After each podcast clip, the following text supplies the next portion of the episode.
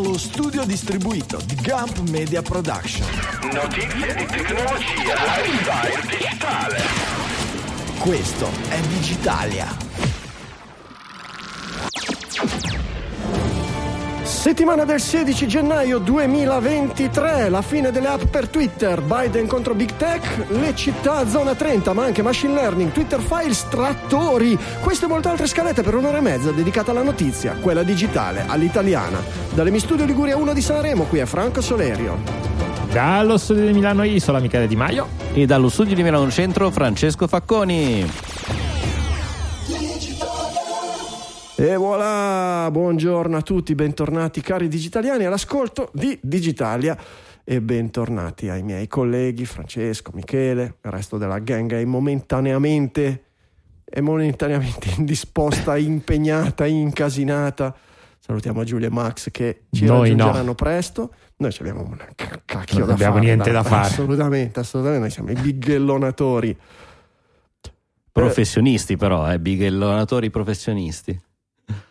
Guarda che protestano che non sentono l'audio. Io adesso te lo riavvio, quello per la diretta video, che ovviamente Ok. OBS dovrebbe essere quello giusto. Ok, e tu dai un'occhiata se arriva. Intanto, ragazzi, ho passato la settimana, no, la settimana no, ma il weekend per cercare di portare digitali avanti. Ehm, sapete che è uscito, hanno pubblicato Open eh, Whisper.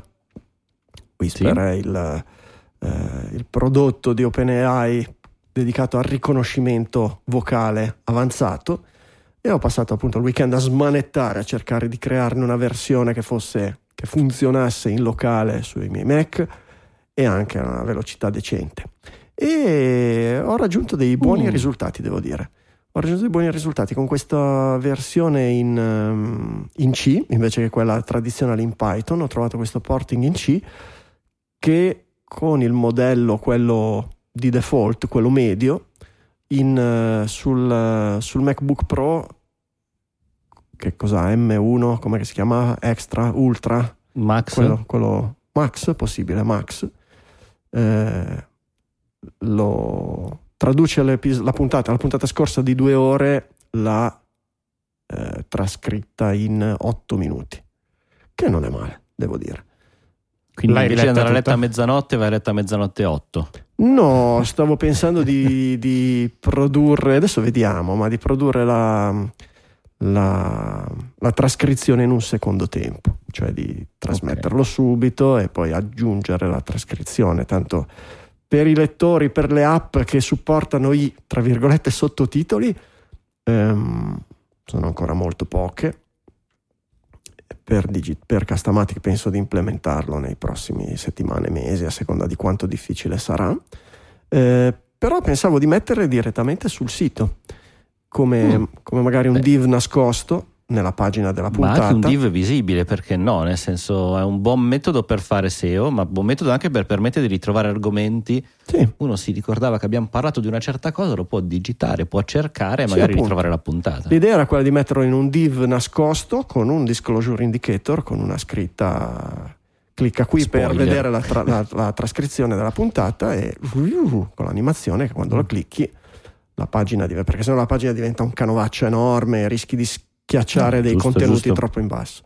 Nascosta e ovviamente tu che sei il nostro grafico professionista dovrai produrre il tasto, un bel tasto che dia l'idea dei E questo lo stiamo dicendo a te, Michele, che sei il nostro grafico professionista. Ah, c'è un altro Michele. Wow.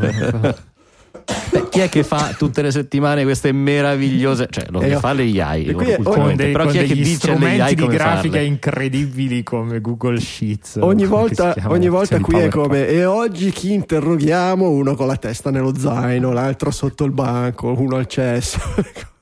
Finisce sempre così. Ma è possibile non riusciamo a reclutare un grafico professionista tra, i- tra gli ascoltatori di digitale che ci dia una mano per queste piccole cose in cambio di abbondanti remunerazioni? Vabbè, una chiamata alle armi, vediamo se qualcuno, se qualcuno si fa sentire. Eh, con cosa cominciamo? Cominciamo con, la, con Twitter Down, le API Oh. di Twitter. Cosa è successo? Francesco, dai, riassumi tu. E in effetti, cioè, come potevamo non aspettarci questa cosa, no? Eh, in questi giorni, qualche giorno fa, di colpo tutti i, eh, tutte le app di terze parti che fanno da client di alternativo di Twitter si sono trovate di colpo sconnesse, nel senso che l'API, cioè il meccanismo di collegamento fra le applicazioni e il, il server di Twitter, ha smesso di funzionare. Non per tutte, per appunto, ma per quelle che mimano il fatto di essere un client alternativo a Twitter, quelle che fanno qualche tipo di integrazione, come non so, i sistemi che postano in automatico a una certa ora, eccetera, hanno continuato a funzionare. È apparso all'inizio un possibile errore, ma un po' la cosa sembrava talmente tanto mirata, eccetera. Eh, Beh, ma può capitare, eh, qualcuno che scambia un file. No, questo è impossibile. Non penso non che ne sentiremo mai. mai. parlare di cose del okay, genere. Vedrai, Ma... hold my beer. Dici? Esatto. Ok, mi fido hold di my te. airport. Anche perché, Franco, sono 7-8, una decina di colonne più avanti, non ci arriviamo. Comunque, il. Poi, dopo un po', è venuto sempre più il dubbio, finché agli ultimi articoli, mi sembra di stamattina, di ieri, c'era se hai bisogno di conferme che sia stato fatto apposta, c'è stato scritto sullo Slack interno, sulla chat interna di Twitter, che eh, è stata proprio intenzionale. Non è la prima volta che succede, no? Però, quindi veramente... sulla chat interna di Twitter, quindi un messaggio privato che in qualche modo è liccato ed è venuto fuori e si è, si è capito, Twitter si è inteso Ah, che... no. Eh, tra l'altro eh, si è riinteso anche perché Tweetbot avevano più di un token API registrato.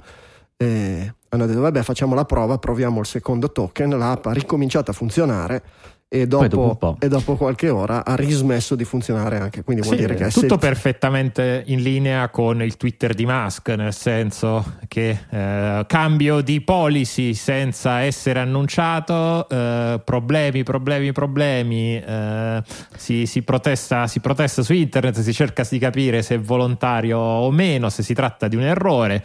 Poi di solito la policy viene ritirata senza essere stata neanche annunciata, annunciata pubblicamente e, eh, e alla fine c'è sempre un leak di uno screenshot del- dello Slack interno di Twitter che più o meno conferma che era tutto volontario. Che, Poi vi dico l'articolo che uscirà domani mattina, massimo mercoledì. Mm. Che se gli iscritti a Twitter Blue a 8 dollari al mese potranno utilizzare l'API.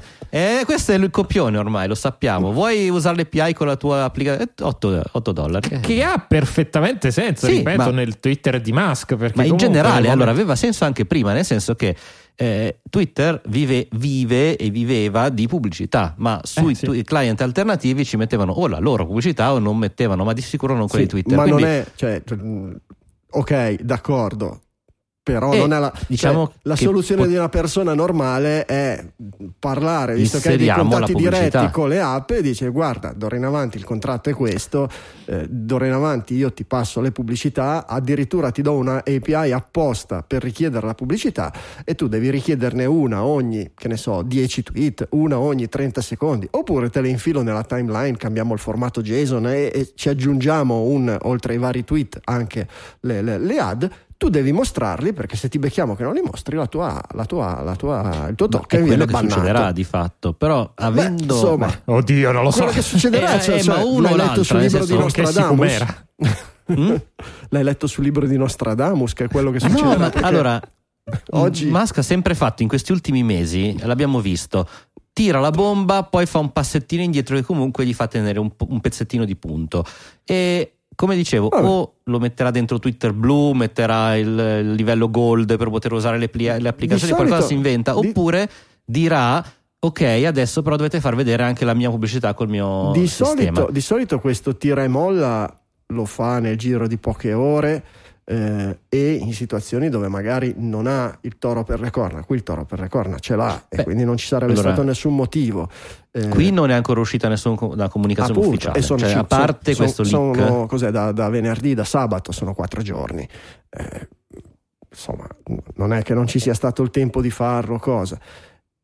È una mossa sgarbata, una mossa sgarbata nei confronti di persone che hanno costruito un business e mantengono le loro famiglie eh, attraverso queste, queste applicazioni, questo onesto lavoro e fare una roba del genere è veramente una roba da, da- da- è una roba da bullo. Ecco. Per tanti altri versi sapete che ho cercato di, di- di difenderlo e di dire beh vediamo dopo, vediamo il risultato, vediamo la fine, però ecco la fine... non Allora, so- beh, che non sia difendibile per questa azione se è vero, Sono- perché adesso usiamo il se è vero che è stata intenzionale così e, non- e- c'è ostilità nei confronti di altre aziende, ok, però l'abbiamo detto, penso in questi 15 anni di Digitalia tante volte, perché non è la prima volta che Twitter chiude le API, poi le riapre, le cambia, le limita, le riapre tutte. Sì, però attenzione, le app attenzione. sono quelle che hanno creato gli hashtag, la community, hanno creato tutto quello che è Twitter adesso.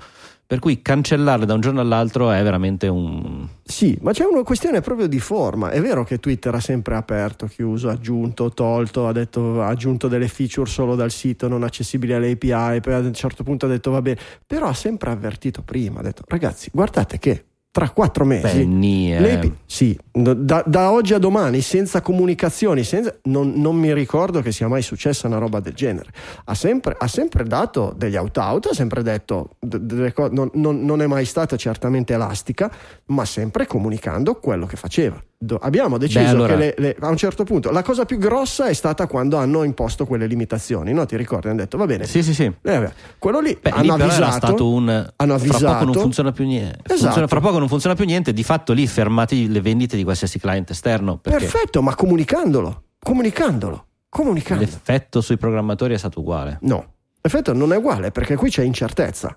Qui c'è l'incertezza più totale. Cosa succede? Cosa succederà? Almeno abbi la cortesia, dici ti faccio la pelle, abbi pazienza. Il mio business e il tuo non hanno più in comune niente, non abbiamo degli obiettivi in comune.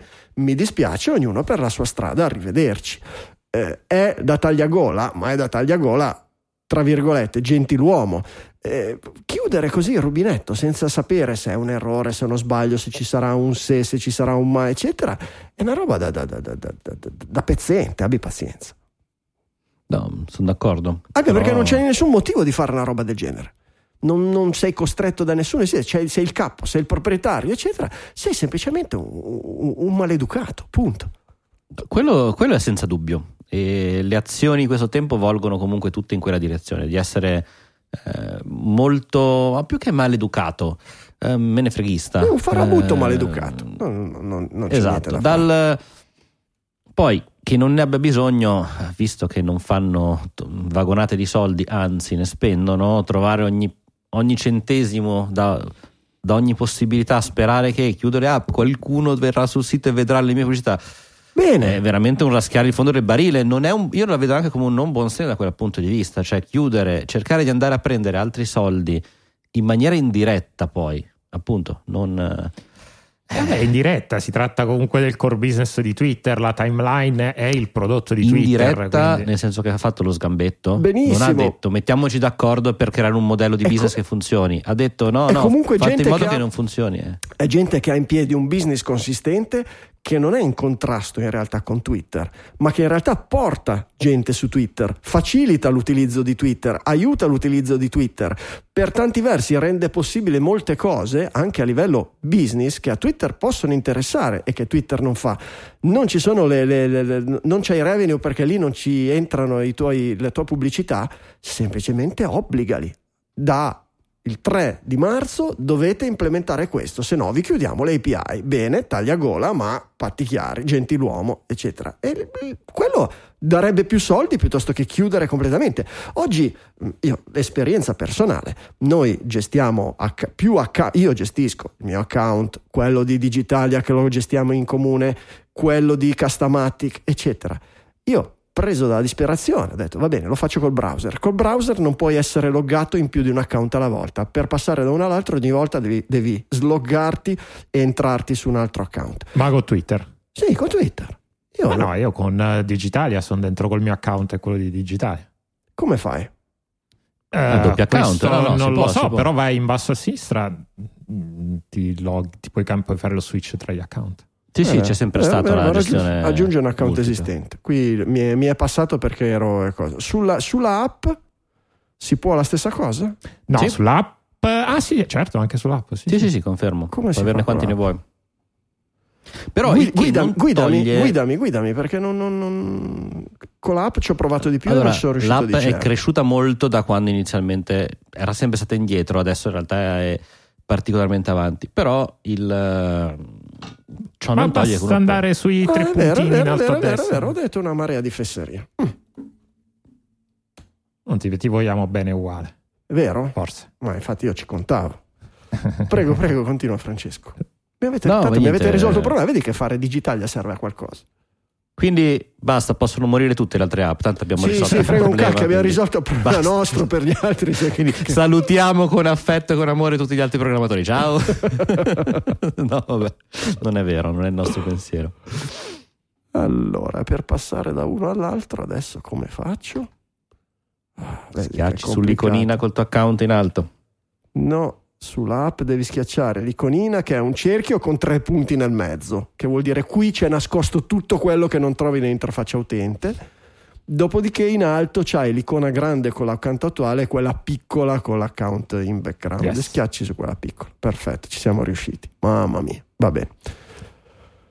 Vabbè, insomma, vediamo cosa aspettarci da- dal signor Musk la prossima settimana. Qualche- non, c'è mai, non c'è mai da annoiarsi, qualcosa viene fuori, qualcosa viene fuori. E allora possiamo anche anticipare Old My Beer? Dove, dove è finito Old My Beer?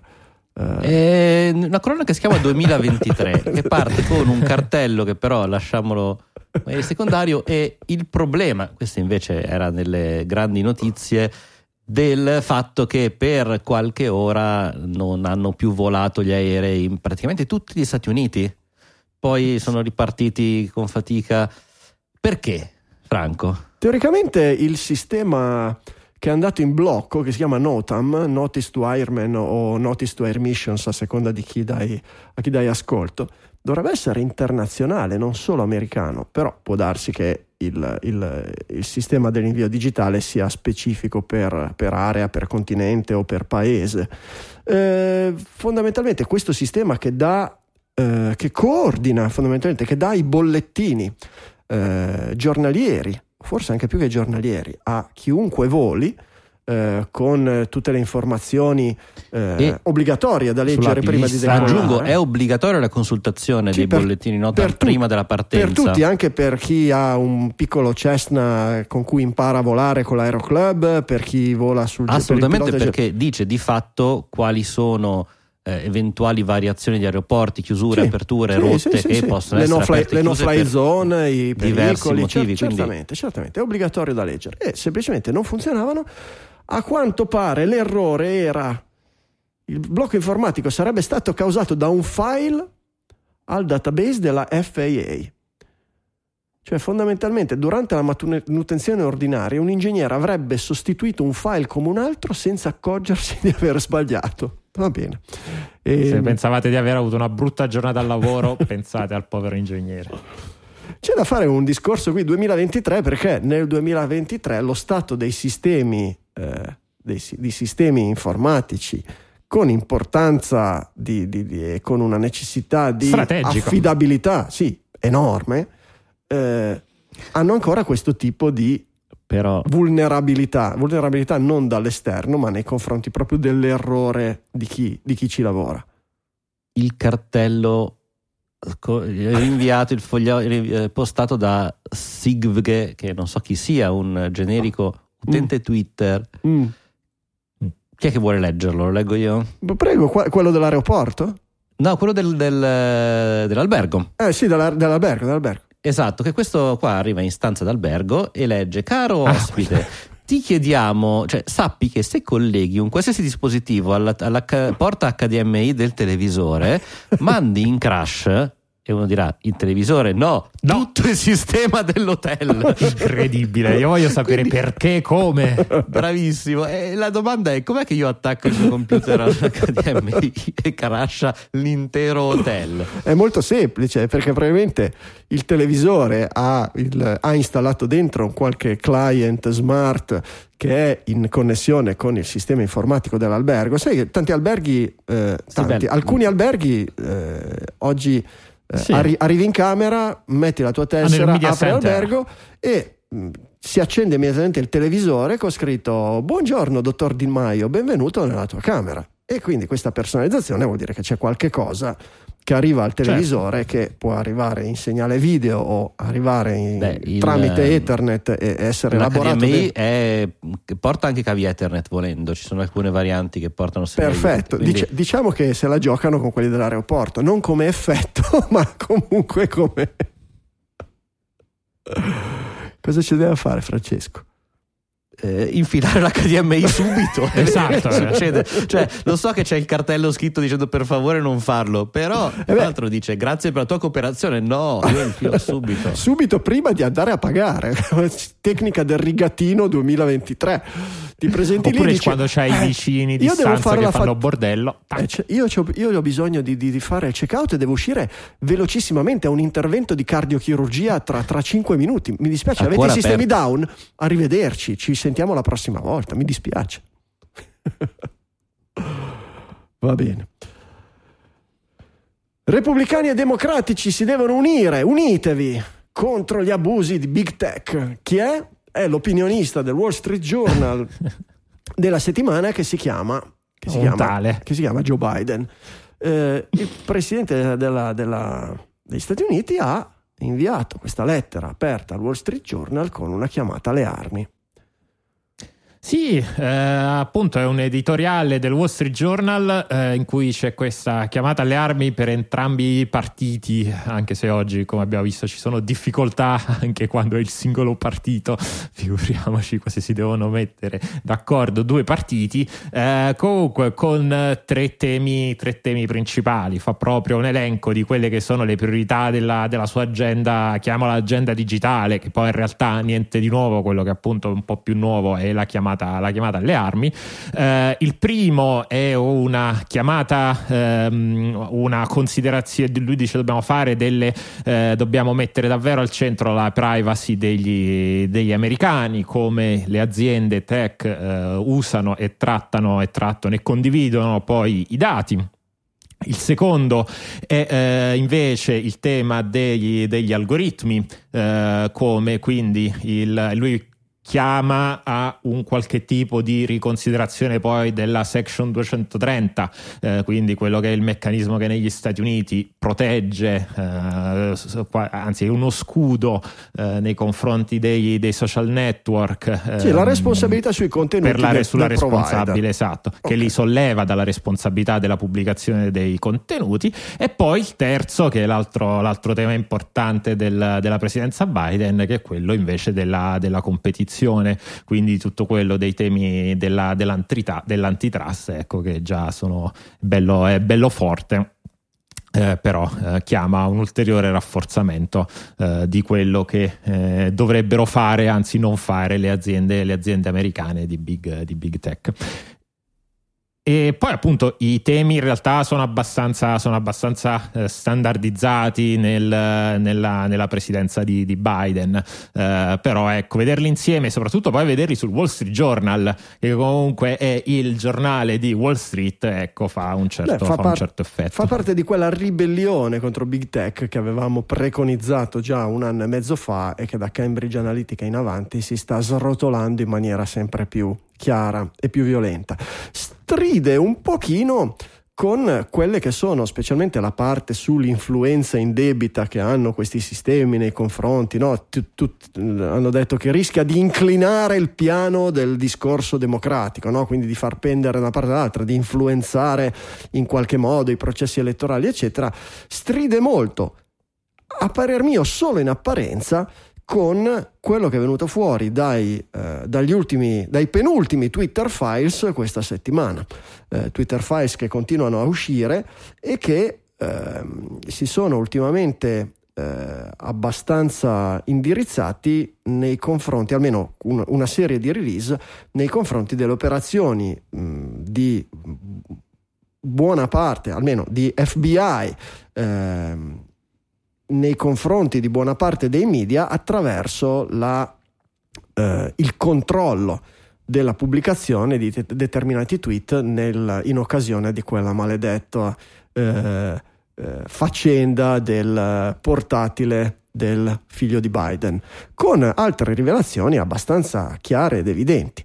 Allora, da una parte dici il, il team della tua parte durante le ultime elezioni ha fatto, ha bregato, ha mosso, ha fatto muovere l'FBI per fare in modo che in qualche modo quella- quella- quella- quell'avvenimento, quelle notizie non riverberassero abbastanza e anzi hai utilizzato eh, il, il, mezzo, hai utilizzato Twitter per, scredica, per screditarle, perché non solo sono state, eh, sono state fermate nella circolazione di notizie, ma ah, si, è, sono state capovolte. si è amplificato il fatto che, fosse, no, il, che, che, che, ci fossero i russi dietro. Già la settimana, pri- la settimana prima di, direi i Twitter Files al riguardo parlavano più della, eh, della parte di blocco, no? di cercare di bloccare la notizia, di non farla circolare. Questa settimana il contrario, di far circolare questa idea che dovevano esserci per forza i russi dietro, con tutti i tru- tweet e messaggi interni dentro Twitter di gente che lavorava lì dentro e diceva ma qui non riusciamo a trovare nessuna connessione, non c'è nessuna attività russa e niente,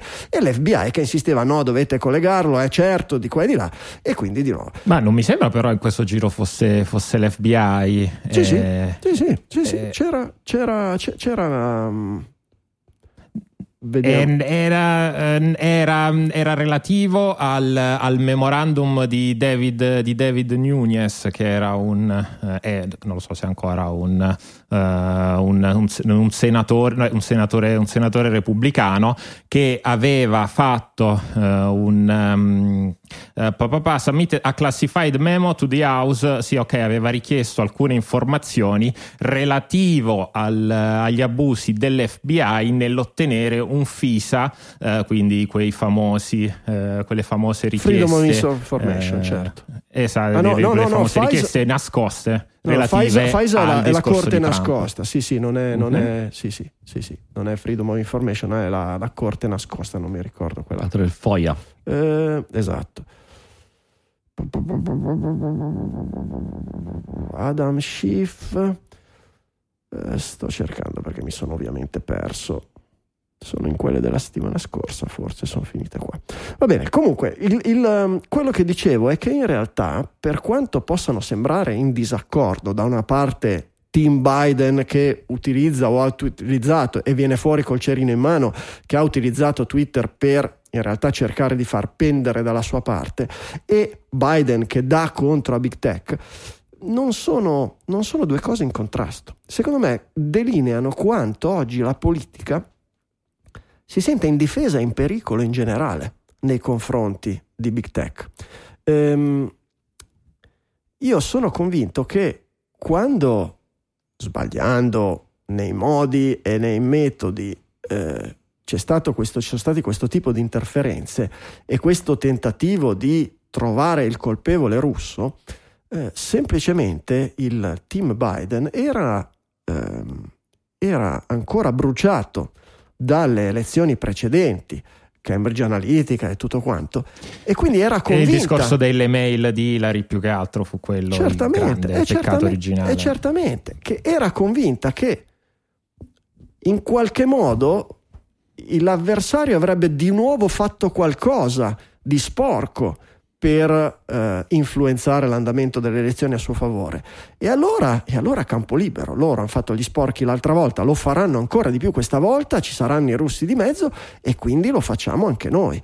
E quindi tutto questo pur essendo una cosa assolutamente sbagliata, non, non, non, non, fa capire come una parte o l'altra abbiano in mano, ma semplicemente che oggi la politica è in ostaggio, la democrazia è veramente in ostaggio di questi, di questi colossi della, della comunicazione via web. Sì, ma infatti ehm, anche il discorso che dicevamo poc'anzi della section 230 eh, va in quella direzione perché la riforma non è che va a, andrebbe a mettere ulteriori, um, ulteriori uh, protezioni nei confronti di Big Tech, tutt'altro, andrebbe a rendere no, certo. più facile quel, uh, il discorso di andare a uh, citare in giudizio un Facebook o un Twitter per quello che oggi viene Però, pubblicato nuovo, dai è un È un meccanismo sbilanciato, cioè eh, questi la posizione in cui sono i, i, i giganti della rete oggi eh, rischiano di essere un, un motore di squilibrio nei confronti di questi meccanismi anche quando non c'è una mano cattiva dietro. Cioè, certo. Twitter era eh, in questa, da come viene fuori Twitter in questa vicenda, era una banderuola.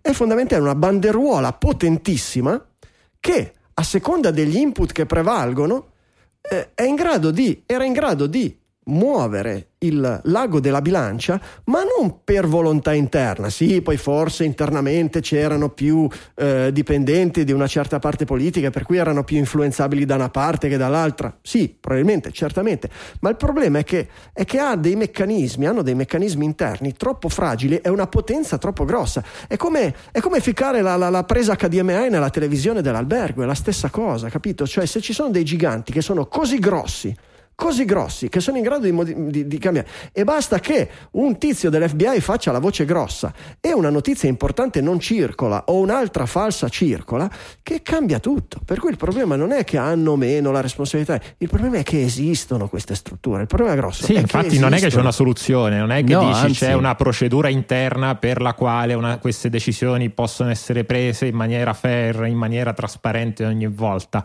No, no, non esiste, certo, non esiste esatto, mondo. La verità è che in tutti questi Twitter fights quello che salta fuori è che non è Twitter che ce- cerca di controllare, smuove. Twitter viene smossa. Dalla- dai governi, Esatto, dai, esatto. dai potenti È delle compagnie, cioè, Esatto, e, e quindi è esatto. ancora peggio. È, un- è un'arma che spara in giro per i fatti suoi. Esatto, esatto, è un- è un mitragliatore che è lì e che ogni volta che qualcuno lo sfiora spara, però ha una portata Eh. di fuoco gigantesca. E questo è il problema. Però a quel punto il problema non è dell'arma. Il problema è Eh, che possa esistere, eh, che il governo il il barra problema sono l'amministratore tante delegato cose. di Il barra problema sono tante cose. È anche che, Eh. cioè, che- che quest'arma ha questa potenza e che è un unico cannone e non sono tante pistolette ad acqua, ma è un unico cannone. Eh, Ma l'arma ormai c'è.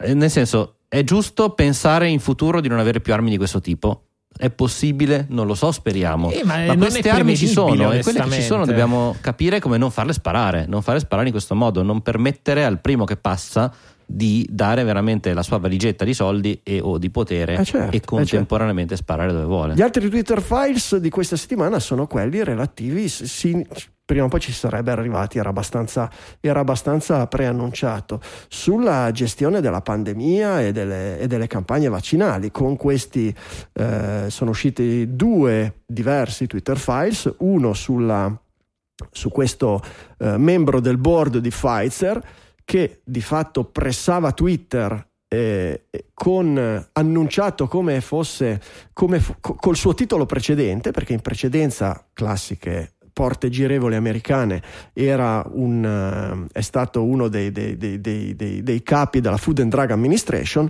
uscito di lì è diventato membro del board di Pfizer ma quando le sue segnalazioni venivano inoltrate dagli stessi lobbisti usati dall'FBI, nota bene nella, nella- nella- nella questione precedente, per cui con una commistione di nuovo di interessi e di voci, eccetera, questi parlano per, per lo Stato o parlano per un privato, eccetera, e questi qui eh, le segnalazioni di questo Gottlieb che era, eh, che era il membro del board di Pfizer e dicevano bloccate questo, bloccate questo, bloccate quello, in realtà venivano annunciate come sono segnalazioni di un ex chairman della FDA. In realtà Ma lui aveva dimenticato di cambiare la firma dell'email. Esattamente.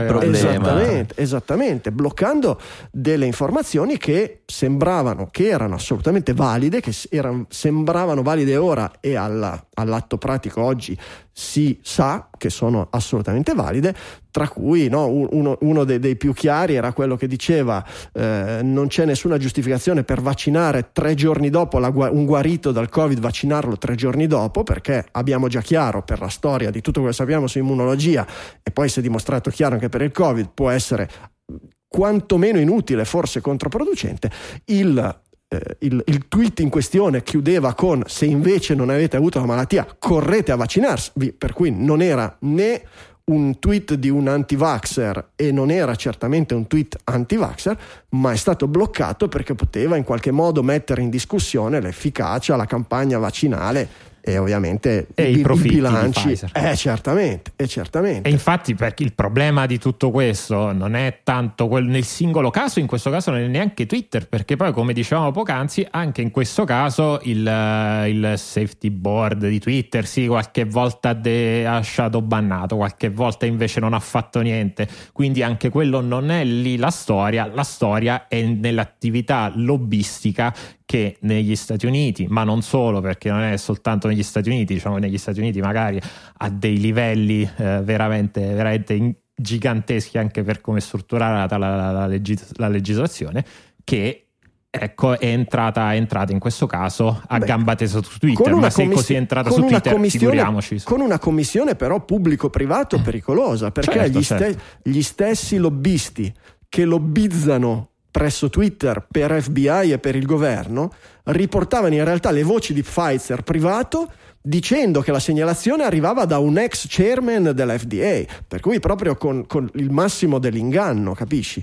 E quindi questa famosa pistola con la sicura, con la sicura che non funziona, col grilletto facile, era è facile anche farlo girare. Stessa cosa, l'altro, l'altro Twitter Files che è uscito oggi eh, parla delle, dei, delle pressioni di Pfizer per bloccare quei tweet e quell'hashtag di questi e addirittura l'attività di interi governi eh, stranieri che cercavano di spingere la politica verso la liberalizzazione e la produzione di vaccini a basso costo per i paesi in via di sviluppo. Cioè, ragazzi, qui siamo. I vari brevetti fondamentalmente. Qui siamo, ecco, qui siamo a livelli da dottor Menghele. Cioè, i, i, i, paesi poveri non devono avere accesso al vaccino, il vaccino deve costare tanto per la, l'Italia e la Germania come per la Repubblica Centrafricana. Bloccate su Twitter tutti i movimenti che dicono il contrario. Qui siamo veramente da, da, da, da corte dei diritti dell'uomo. Eh. E questo, ripeto, è quello che succede su Twitter. Immaginatevi eh, in certo. un ministero della salute cosa può succedere. Oh, certo. Certo, certo. Immaginatevi poi sugli altri, perché chi ci dice che Instagram, Facebook, eh, TikTok, certo, no, no, lo sappiamo, non è che chi ci dice, lo sappiamo benissimo, cioè l'ufficio del tizio dell'FBI, del direttore dell'FBI dentro Menlo Park, dentro al headquarter di, di Facebook, lo conosciamo dai tempi quando, vi ricordate, dall'intervista di, Zuck- sì, sì. di Zuckerberg che era finito sulla copertina del Time Magazine, per cui insomma... Eh, questa questione di Elon Musk dentro Twitter ha, ha, ha, veramente, ha, veramente, sconvolto un po' il panorama, no? da una parte con le sue bravate, le sue cacchiate, le sue mosse veramente da, da stronzetto, e però queste cose qui che in realtà ci fanno capire eh, tutto del marcio che non sarebbe mai venuto fuori senza uno stronzetto del genere ad agitare la barca. Sì, un marcio che non riesco a capire se gli faccia bene o male. No, secondo me è male. Si farà bene o male. male. È... Secondo me è male, certamente. Ma lui Appunto, lo... nel senso, per cui paradossalmente sembra quasi stia facendo il, il martire che si auto. E quel tizio eh, che, si le, che, si taglia le, balle per far dispetto alla moglie, certamente. Qui lui deve fare dispetto ai democratici, deve fare dispetto a un certo tipo di narrativa, deve fare dispetto a un certo tipo di poteri che li vede come avversi al suo modo di vedere l'universo per certi versi può anche aver ragione, per altri torto, ma con le stesse modalità e la stessa grazia di quando chiude le API per Tweetbot e lascia senza lavoro sviluppatori che hanno campato e costruito le loro aziende su questa cosa qui. Per carità, certo, è un te l'avevo detto, eh, perché l'idea che fosse pericolosetto costruire dei business interi sulle API di un'azienda unica, eh, che era pericolosetto, lo, lo, lo, lo sapevamo già ci sarà un florilegio di client per Mastodon, dai. Sì, Buono. beh, già, già annunciato, no? Eh, a voglia, sì, sì, praticamente tutti quelli che fanno quello per Twitter sono messi a fare. Eh, sì, hanno eh, capito sì. come andava l'aria. Hanno capito come andava l'aria. Non male, non male. Noi la, la, la, sì, un social federato e ci speriamo dai tempi di come erano quelli che mi avevano mandato anche la, no, di diaspora, diaspora, vi ricordate ah. diaspora? Diaspora doveva essere un Facebook sì. decentralizzato e tra virgolette federato credo sia ancora in piedi, ci saranno tre utenti. Uh-huh. Diaspora. Social, vediamo un pochino. Diasporafoundation.org. Decentralizzazione, libertà, riservatezza. Scegli un pod, registrati, partecipa alle discussioni. Vedi che sono ancora in piedi, hanno anche tradotto in italiano. Sarebbero pirla se non se non innestassero un qualche tipo di compatibilità col Fediverso in questo momento, perché sarebbe proprio cavalcare l'onda. Non saprei. Se c'è qualcuno all'ascolto che ha navigato su Diaspora o conosce un po' bene, perché... e hanno compiuto dieci anni. Quindi comunque Pensate. non è proprio una novità, questo desiderio Pensate. di... Infatti la maglietta che mi aveva mandato è già tutta bucherata, non la metto più. Era, era molto molto cheap, devo dire. Uh, va bene, prima di No, dai, fa ancora un argomento, poi produttori esecutivi. Ehm, questa roba qui dal Brasile mi sono già dimenticato perché lo mette in scaletta. Ah sì, sono sempre, siamo sempre sul discorso commistione, social, Beh, qua non è politica, l'FBI. controllo. Prego, sì, magari Eh, Francesco. Qua è l'FBI brasiliano che fa queste più o meno, più la Corte Suprema. È una corte, Esatto. sì. Che, se non ho sbagliato c'è una corte proprio, non so se è la Corte Suprema classica, ma c'è un, un giudice che è deputato a essere praticamente eh, quasi un dictator per quello che riguarda le elezioni, come fosse un grande arbitro durante il periodo elettorale e che ha tutta una serie di poteri e in questo momento eh, di fatto gli ha messo in mano le, le chiavi di internet, gli han- hanno detto... Eh, ricordo bene, Francesco? Alexander de Moraes, che Oh. è sia uno dei giudici della Corte Suprema brasiliana, ma poi anche come eh, in- è stato potenziato negli anni scorsi in cui c'era Bolsonaro al governo per fare sistemi di check and bal- and balance con la, con la presidenza. Ecco il problema che la cosa adesso non sta andando bene. È un E po' il- scappata di mano.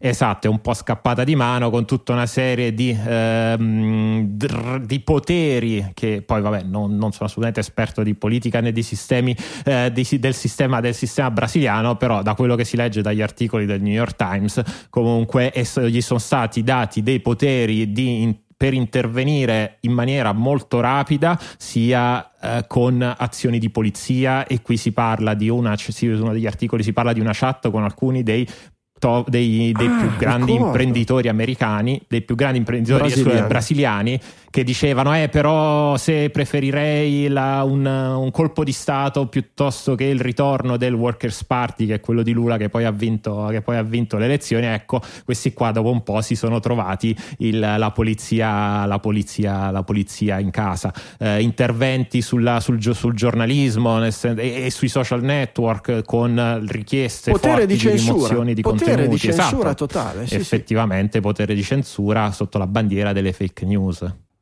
Eh, ovviamente, perché il discorso delle fake news, che è quello che è servito, lo ricordiamo, è lo stesso che è servito a fare determinate pressioni durante la campagna vaccinale, è quello che è servito per fare determinate pressioni durante il discorso della valigetta di- del, del- del computer del figlio di Biden, eccetera. Per cui qui il New York Times eh, libera un po' dai suoi condizionamenti e dalle sue cose de- di- de- della, della politica domestica, per cui sappiamo che il New York Times pende abbastanza da una parte, qui più libera da quei di- di condizionamenti, il New York Times titola per difendere, per difendere la, la- la democrazia, non è che il Brasile sta andando un po' troppo in là?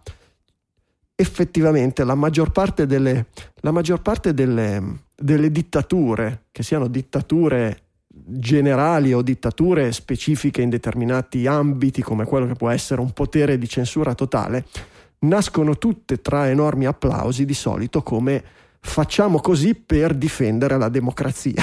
No?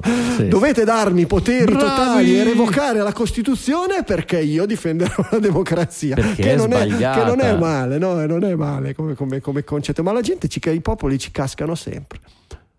Mm. Beh, in Brasile comunque non è la prima volta che chiudono accesso a, a vari siti social network, l'avevano già fatto con WhatsApp eh, in un momento in cui rischiava di creare casini sociali, quindi eh, è un'arma che usano spesso. Sì, Sì, un diciamo po' tutti i, regi- i regimi nel- nel- in questi Beh, anni. non dovrebbe essere un regime il fanno. Brasile, è questo il problema. Eh, beh, Eh, in realtà esatto, una storia, ha una storia abbastanza complicata e quel diciamo. tipo di, com- come la buona parte dei paesi del- del- dell'America Latina. E certamente queste, queste pulsioni sono ancora più forti e meno controllate che, che- che- che- magari nel nostro paese o negli Stati Uniti, o forse sono semplicemente più evidenti, non, non saprei dire. Però comunque è un, è un buon... È una buona cosa comunque che questo tipo di problematiche vengano fuori in più parti del mondo contemporaneamente e che quindi vengano additate dai media, specialmente in questo momento che c'è una grossa sensibilità nei confronti appunto di questo, di questo problema. Io non lo chiamerei neanche no, di questo potere, ma è proprio il problema del- del- del- di questo squilibrio, di questo nuovo, di questo nuovo, nu- nuovo polo, chiamiamolo. No, no. Se, Mhm. se il giornalismo era un quarto potere, il- la comunicazione online è un quinto potere, come dicevamo prima. Primo potere senza la quasi. sicura. Ed è un primo potere, eh, certamente, eh, certamente. Eh beh, diciamo che il, il buon William Gibson non scriveva cazzate alla fine degli anni 70, quando no, parlava delle zaibasu e, delle- e della secondarietà della politica dei governi a determinati tipi di, di- di organizzazioni. No, no. Produttori.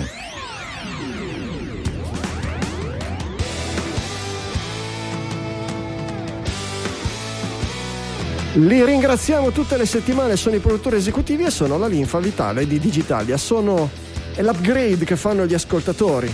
Noi vi chiediamo di considerare Digitalia come una trial gratuita, la facciamo ascoltare gratis, la pubblichiamo gratis, vi chiediamo di assaggiarla, vi chiediamo per piacere, col cuore in mano, nel momento in cui entra a far parte della vostra routine, di dare qualcosa in cambio. Nel gergo del podcasting 2.0 si chiama value for value, ma lo fanno anche con le merendine nel- nella, nella- nella sala pausa delle multinazionali e col carretto della frutta e della verdura in Scandinavia. La gente passa, prende le fragole, lascia un obolo, lascia i soldi che sono scritti lì, senza che nessuno controlli e tutti lo fanno perché sono civili. A noi piacerebbe che questo meccanismo funzionasse con pari civiltà anche sulla rete. E vi chiediamo, non vi costringiamo a una cifra, non vi diciamo cosa costa Digitalia, siete voi che dovete decidere che cosa vale Digitalia. Guardatevi dentro con sincerità. Per noi, noi lavoriamo cercando di creare un prodotto che costruisca sempre più valore, ma non diamo un numero, il numero lo date voi. Quanto vale per voi ricevere Digitalia e ascoltarlo settimana dopo settimana? Questo valore lo trasformate in un numero e ce lo mandate indietro con i mille meccanismi che vi mettiamo a disposizione, Satispay, PayPal, Bonifico, Bitcoin, Podcasting 2.0 e noi continuiamo a lavorare remunerati per voi, come è giusto che sia. È giusto che qualcuno lavori non remunerato? Certo no. Vorreste mai voi lavorare non remunerati? Sono sicuro di no.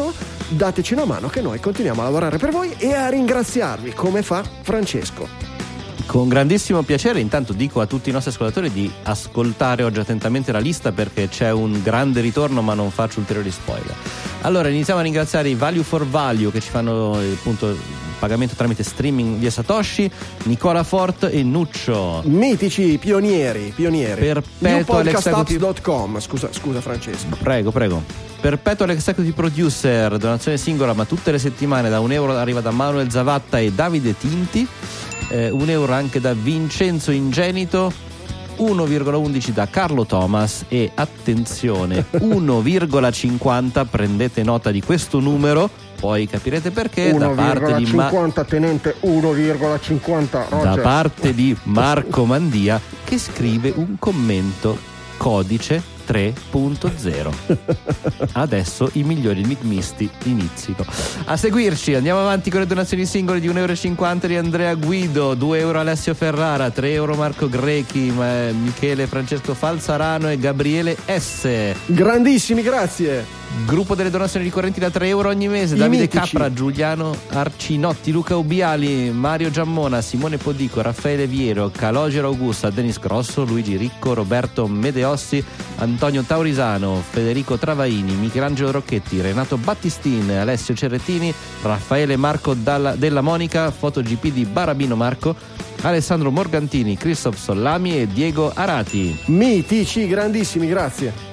4,26 arriva da compagnia improv APS o APS che dir si voglia, no APS lo sappiamo. Corre, cor- concorre è quasi un perpetual oramai. Grandissimo Giovanni con la sua compagnia per l'improvvisazione APS.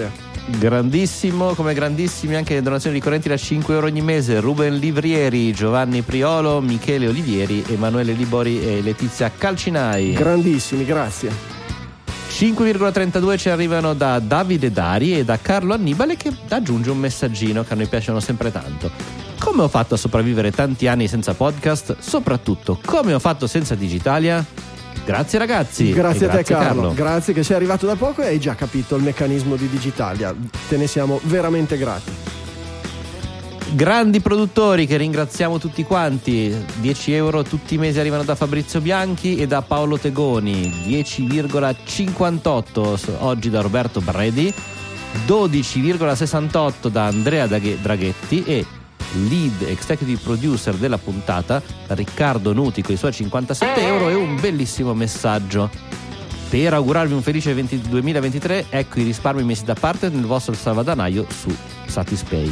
Mitico. Un piccolo contributo per continuare a diffondere la cultura digitale digitaliana. Continuate così, ciao da Riccardo Nuti. Mitico, grazie Riccardo. Il salvadanaio di Satispay è un bel modo, eh, se per, per- eh, potete farlo anche voi. Vi fate il- il- lo streaming del podcasting 2.0 senza podcasting 2.0. Impostate, lo sapete come si fa sul, su Sa- Satispay? Si può im- impostare un salvadanaio dove si infilano in automatico ogni mese pochi centesimi, eccetera, e una volta all'anno lo Gli arrotondamenti dei resti. con i resti, con gli arrotondamenti certamente e voilà, alla fine dell'anno dite alla fine dell'anno questo lo mando a Digitalia con gli auguri di buon anno e di buon compleanno. Un centesimo di qua, un centesimo di là e si arriva a delle belle cifre con una lead executor producership come questa di Riccardo Nuti e mica poco. Grazie a Riccardo, grazie a tutti i produttori esecutivi.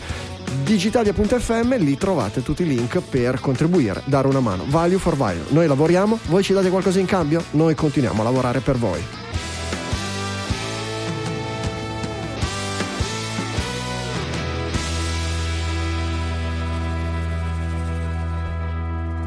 Qui non si finisce mai di parlare di Twitter, spero che sia l'ultima in scaletta questa settimana, ed è quella di Twitter che sta prendendo in considerazione di vendere i nomi utenti attraverso delle, eh, come si chiamano, delle, delle aste. Delle aste. Eh, Michele Sì, Di Maio, la chi prima- offre di più? Chi offre di più per Michele Di Maio? Mm. La prima cosa è stata chi non usa Twitter da più di 10 minuti gli possiamo cancellare direttamente l'account perché vuol dire che non sta avendo pubblicità.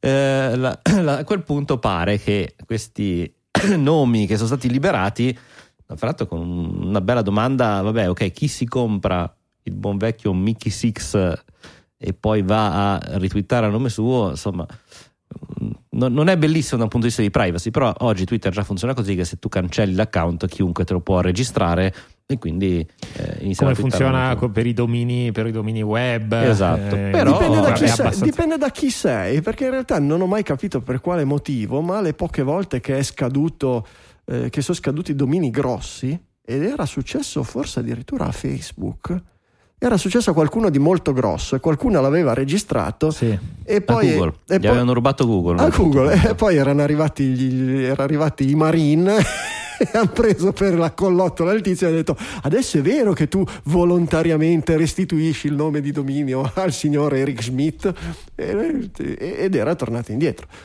Beh, in Italia c'è una, la, la famosa, eh, Armani. la famosa causa di Armani, esatto. Il ristorante Che- Armani che e sapete che non la, non la utilizzare il conoscevo suo questa. cognome. non la conoscevo questa No, beh, storica, è proprio è una proto internet di quando Ah. ancora i domini si compravano via fax, che c'era tale eh, ristorante, non so cosa, Michele Armani o qualcosa del genere, adesso il nome non me lo ricordo, e quindi si era registrato armani.it, Mhm. veramente come primissimo dominio, quindi quando erano ancora tutti liberi. Poi è arrivato il buon Giorgio Armani che ha detto no, Armani sono io, lo sono voglio. più Armani io di te Mm. Esatto. E invece di, esatto, invece di dirgli vabbè, trattiamo, parliamo e mettiamoci d'accordo, è arrivato direttamente no, sono solo io Armani, tu non puoi esserlo. Lui dice ma io mi chiamo Armani, è il mio nome, è il mio cognome. E questa cosa poi è finita purtroppo male da un certo punto di vista, nel senso che ha dato ragione Ha all'azienda Golia. Armani e questa cosa Ha vinto- abbastanza storica. Ha vinto- De- Davide non vince proprio mai nel mondo reale, giusto nella Bibbia. E questo dovrebbe, dovrebbe far suonare un campanellino. Luca d'allarme. Armani, ecco, si chiamava così, Vabbè. nel 2003.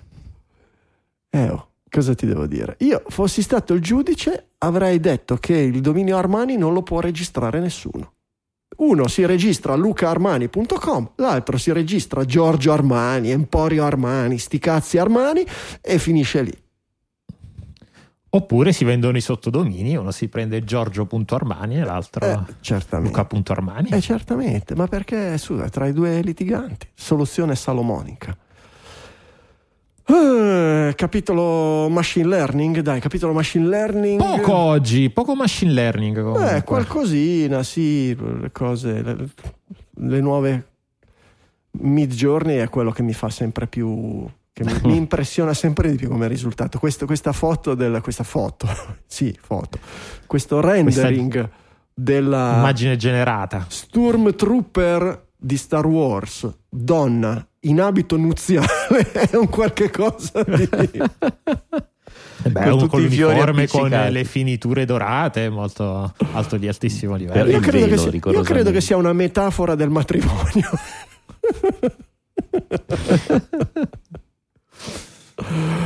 Lato oscuro e roba del genere. A proposito di, me- di metafore, abbiamo cominciato Mm. a vedere Scissione in, eh, in streaming. Voi l'avete visto Scissione? No, Gli americani ne hanno parlato benissimo, ho sempre Sì, sentito parlare benissimo, lo sto guardando. Lo trovo un po' noioso, non so se sapete un pochino quello che è il, il concetto dietro a scissione. E, e lo trovo noioso perché io ho sempre considerato che lavorare dentro una multinazionale fosse esattamente così, non ci vedo niente di fantascientifico o di strano. Guardatelo e poi fatemi sapere voi che avete esperienza di lavori del genere. Ehm, Ti faremo sapere. Tanto lo trovate, è, è su- è pubblicato su Apple TV Plus. Sono sicuro che voi un abbonamento a Apple TV Plus ce l'avete, quindi trovate il modo di vederlo. sempre esce. Eh, no, in realtà ha fatto bene con un ottimo cast, eccetera, però mh, meno, meno entusiasmante. Dico, poi magari andando avanti lo diventa di più. Abbiamo viste tre puntate, Ehm, però ecco, meno entusiasmante di quello che sembrava da quello che, che- che avevo sentito su podcast americani a destra e manca. Ehm, Nvidia. Nvidia Mm. permetterà di mantenere livelli da Uncanny Valley nel contatto visivo quando siete in, eh, in chat, in telecamera. Sì, Eh, allora Nvidia ha già un'applicazione che si chiama Nvidia Broadcast che è quella che fa uso delle, eh, de- delle funzionalità dei motori, delle sue schede grafiche per aggiungere qualcosa a quelle che sono tipicamente le videoconferenze. Eh, avevano iniziato con la rimozione del background per poterlo sostituire, quindi fare un green screen. eh, rimuovere rumori dai microfoni eccetera l'ultima cosa che hanno fatto non sono i primi ma quello che hanno fatto adesso è sicuramente impressionante come qualità è il centrare le pupille, perché la problematica di tutte le webcam che sono poste in alto, se uno guarda in faccia la persona con cui sta parlando, sta- eh, in realtà l'effetto è che stia guardando più in basso, e se invece uno guarda la webcam, guarda non- negli occhi la persona, ma non... non di aveva fatto- pubblicizzato anche Apple in uno dei suoi keynote che avrebbe introdotto un qualcosa Sì, del sì, genere dentro infatti FaceTime? dico, questa cosa Eh. c'è un po' dappertutto. Mm. È un, eh, tutti i sistemi, i computer Huawei ce l'hanno, i computer Apple se non mi sbaglio hanno una cosa simile. Ah, funziona Eh, malissimo fu- perché io quando sono in chat, in video chat con Eloisa, appena Twitter o qualsiasi finestra mi cattura lo sguardo, non mi stai guardando, che cosa stai facendo? Immediatamente. C'è Chi un, stai c'è guardando? un rivelatore. Quindi devi comprarti anche tu una scheda Nvidia così da usare il broadcast perché lì pare che proprio ti centri le, le pupille da qualsiasi direzione e eh, c'è questo esempio che hanno fatto vedere del giornalista che ci ha provato Ah. e guardava veramente lontano dalla webcam e aveva gli occhi che continuavano a saltellare avanti e indietro dalla- perché non- l'algoritmo non capiva se stavano guardando in camera ma non troppo o stavano non guardando in camera continuava a fare avanti e indietro no? E per il resto no, l'eff- l'effetto è molto particolare anche perché uno, anzi estra- eh, crea una estraneità perché l'occhio è talmente puntato, perché Sì, è vero che che, è quando parliamo insieme io guardo te in faccia, ma non guardo sempre e solo te in faccia. Sì, lo so, mi guardi, può- mi guardi sempre le tette quando parliamo. Lo so. non volevo dirlo così in pubblico, ma l'occhio gira, vaga, no? Quindi eh, può capitare. E, Ecco cosa ehm, serve. si potrebbe avere anche nella vita reale. In real life, IRL, Nvidia IRL, questa è la verità. Ecco cosa servono gli occhiali di Tim Cook per la realtà virtuale con gli Hai visto? schermini che ti fanno vedere anche gli occhi che stanno dietro. Hai capito? Esatto, sono puntati all'esterno gli Servo- schermini, servono- però adesso sì, sono- ma sì, ma davvero C'è- era uscito un Sarebbero leak. la soluzione a un milione di problemi. Era uscito un leak che avevano lo schermo anche all'esterno che faceva vedere gli occhi sintetizzati di chi porta gli occhiali. E se è l'occhiale per guardare le zinne, è fantastico. Se poi fosse anche. se poi fosse Questo anche- non sarà il titolo della No, puntata, anche credo. se stavamo già, stavo per srirlo. Comunque, il, eh, se fosse anche che ti tira non dritta la capite testa, niente avete SEO presente- voi, non capite niente. Ah, no, vabbè, scegli- tanto scegli tu. Stavo dicendo, se riusciste a raddrizzare anche l'intera testa, avete presente il, il meme del, del ragazzo che si gira con la ragazza di fianco? Ecco, Beh, così sì. risolviamo anche quello come problema. Il mondo è a posto. Eh, certamente, certamente. Eh, E invece questi che si sono messi a fare ehm, test, esperimenti sul, sul pubblico con eh, sistemi di machine learning. È un'azienda eh, che ha un servizio internet di consulenza, eh, di appoggio, come dire, eh, a, si offrono a persone, eh, specialmente giovani, con delle difficoltà di tipo psicologico, un counseling non professionale mettendoli in contatto con ehm, adulti in grado di in qualche modo dare dei consigli e un conforto, un qualche cosa non, senza una specificità in ambito psichiatrico, psicologico, però di supporto a persone che abbiano bisogno di qualcuno con cui parlare in momenti di difficoltà. Hanno implementato eh, hanno le API di eh, GPT-3 che conosciamo bene e fondamentalmente messo su questo sistema che proponeva non direttamente all'utente, ma proponeva alle persone che dovevano interagire con gli utenti delle risposte pre scelte preconfigurate sputate fuori da GPT-3 che poi appunto queste persone potevano o meno modificare e mostrare poi come se fosse farina del loro sacco agli utenti ignari. Da una parte hanno visto un, eh, un miglioramento dell'efficienza del sistema, sia in termini di, di, soddisfazione da parte degli utenti, sia in termini di velocità della risposta e quindi anche di efficacia, perché ovviamente a seconda di quanto velocemente ogni operatore riesce a rispondere, puoi gestire un numero maggiore di richieste. Dall'altra però hanno avuto degli, delle grosse critiche da parte della, di commentatori e comunità più o meno non so se sono qualificati proprio come comunità scientifica, ma comunque come esperti nell'ambito delle, delle, delle come si chiama, dei comitati etici e comitati di controllo, dicendo ragazzi voi state facendo della sperimentazione senza raccogliere nessun tipo di consenso informato, questa è una cosa veramente brutta, gli hanno detto lawyer up, cioè avvocatizzatevi, traduciamolo in italiano. Sì, infatti la loro, dice, la loro, difesa è stata proprio quella, ossia che eh, non qualificandosi come un esperimento scientifico eh, non avevano la necessità appunto di dare quel consenso, quel consenso, informato di cui parlavi tu. È ovvio che poi dal punto di vista puramente etico eh, non, è, non, è, stata comunque una cosa bella perché poi si tratta di ragazzi, di ragazzi giovani che poi, eh, come, come, spiegavi tu, la risposta veniva comunque sempre mediata da un... Eh, era possibile che l'essere umano, quindi il counselor, mediasse, modificasse o, o rifiutasse la, eh, la, la risposta pro, proposta dall'intelligenza artificiale, però a me è venuto in mente lo, lo stesso, la, la, stessa storia del, del, pilota automatico. Nel momento in cui tu hai quella possibilità di avere eh, la macchina che comunque prende delle decisioni per te, ecco, il livello di attenzione del, uh, del tuo cervello comunque scende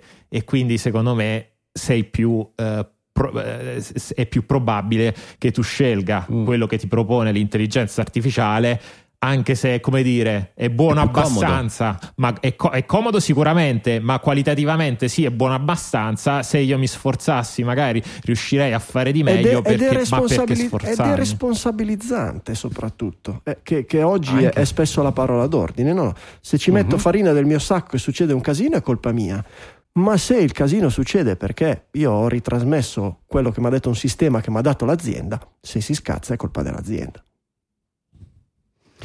Sì, mi ricorda molto quell'articolo di cui abbiamo parlato un po' di settimane fa, forse prima delle vacanze, del, della persona che di mestiere faceva il babysitter appunto a un chatbot che vende, eh, affittava case, se non mi sbaglio, vendeva mm, case. Ah, sì, e sì, anche sì, lì c'era un meccanismo simile di fatto di supervisione e controllo.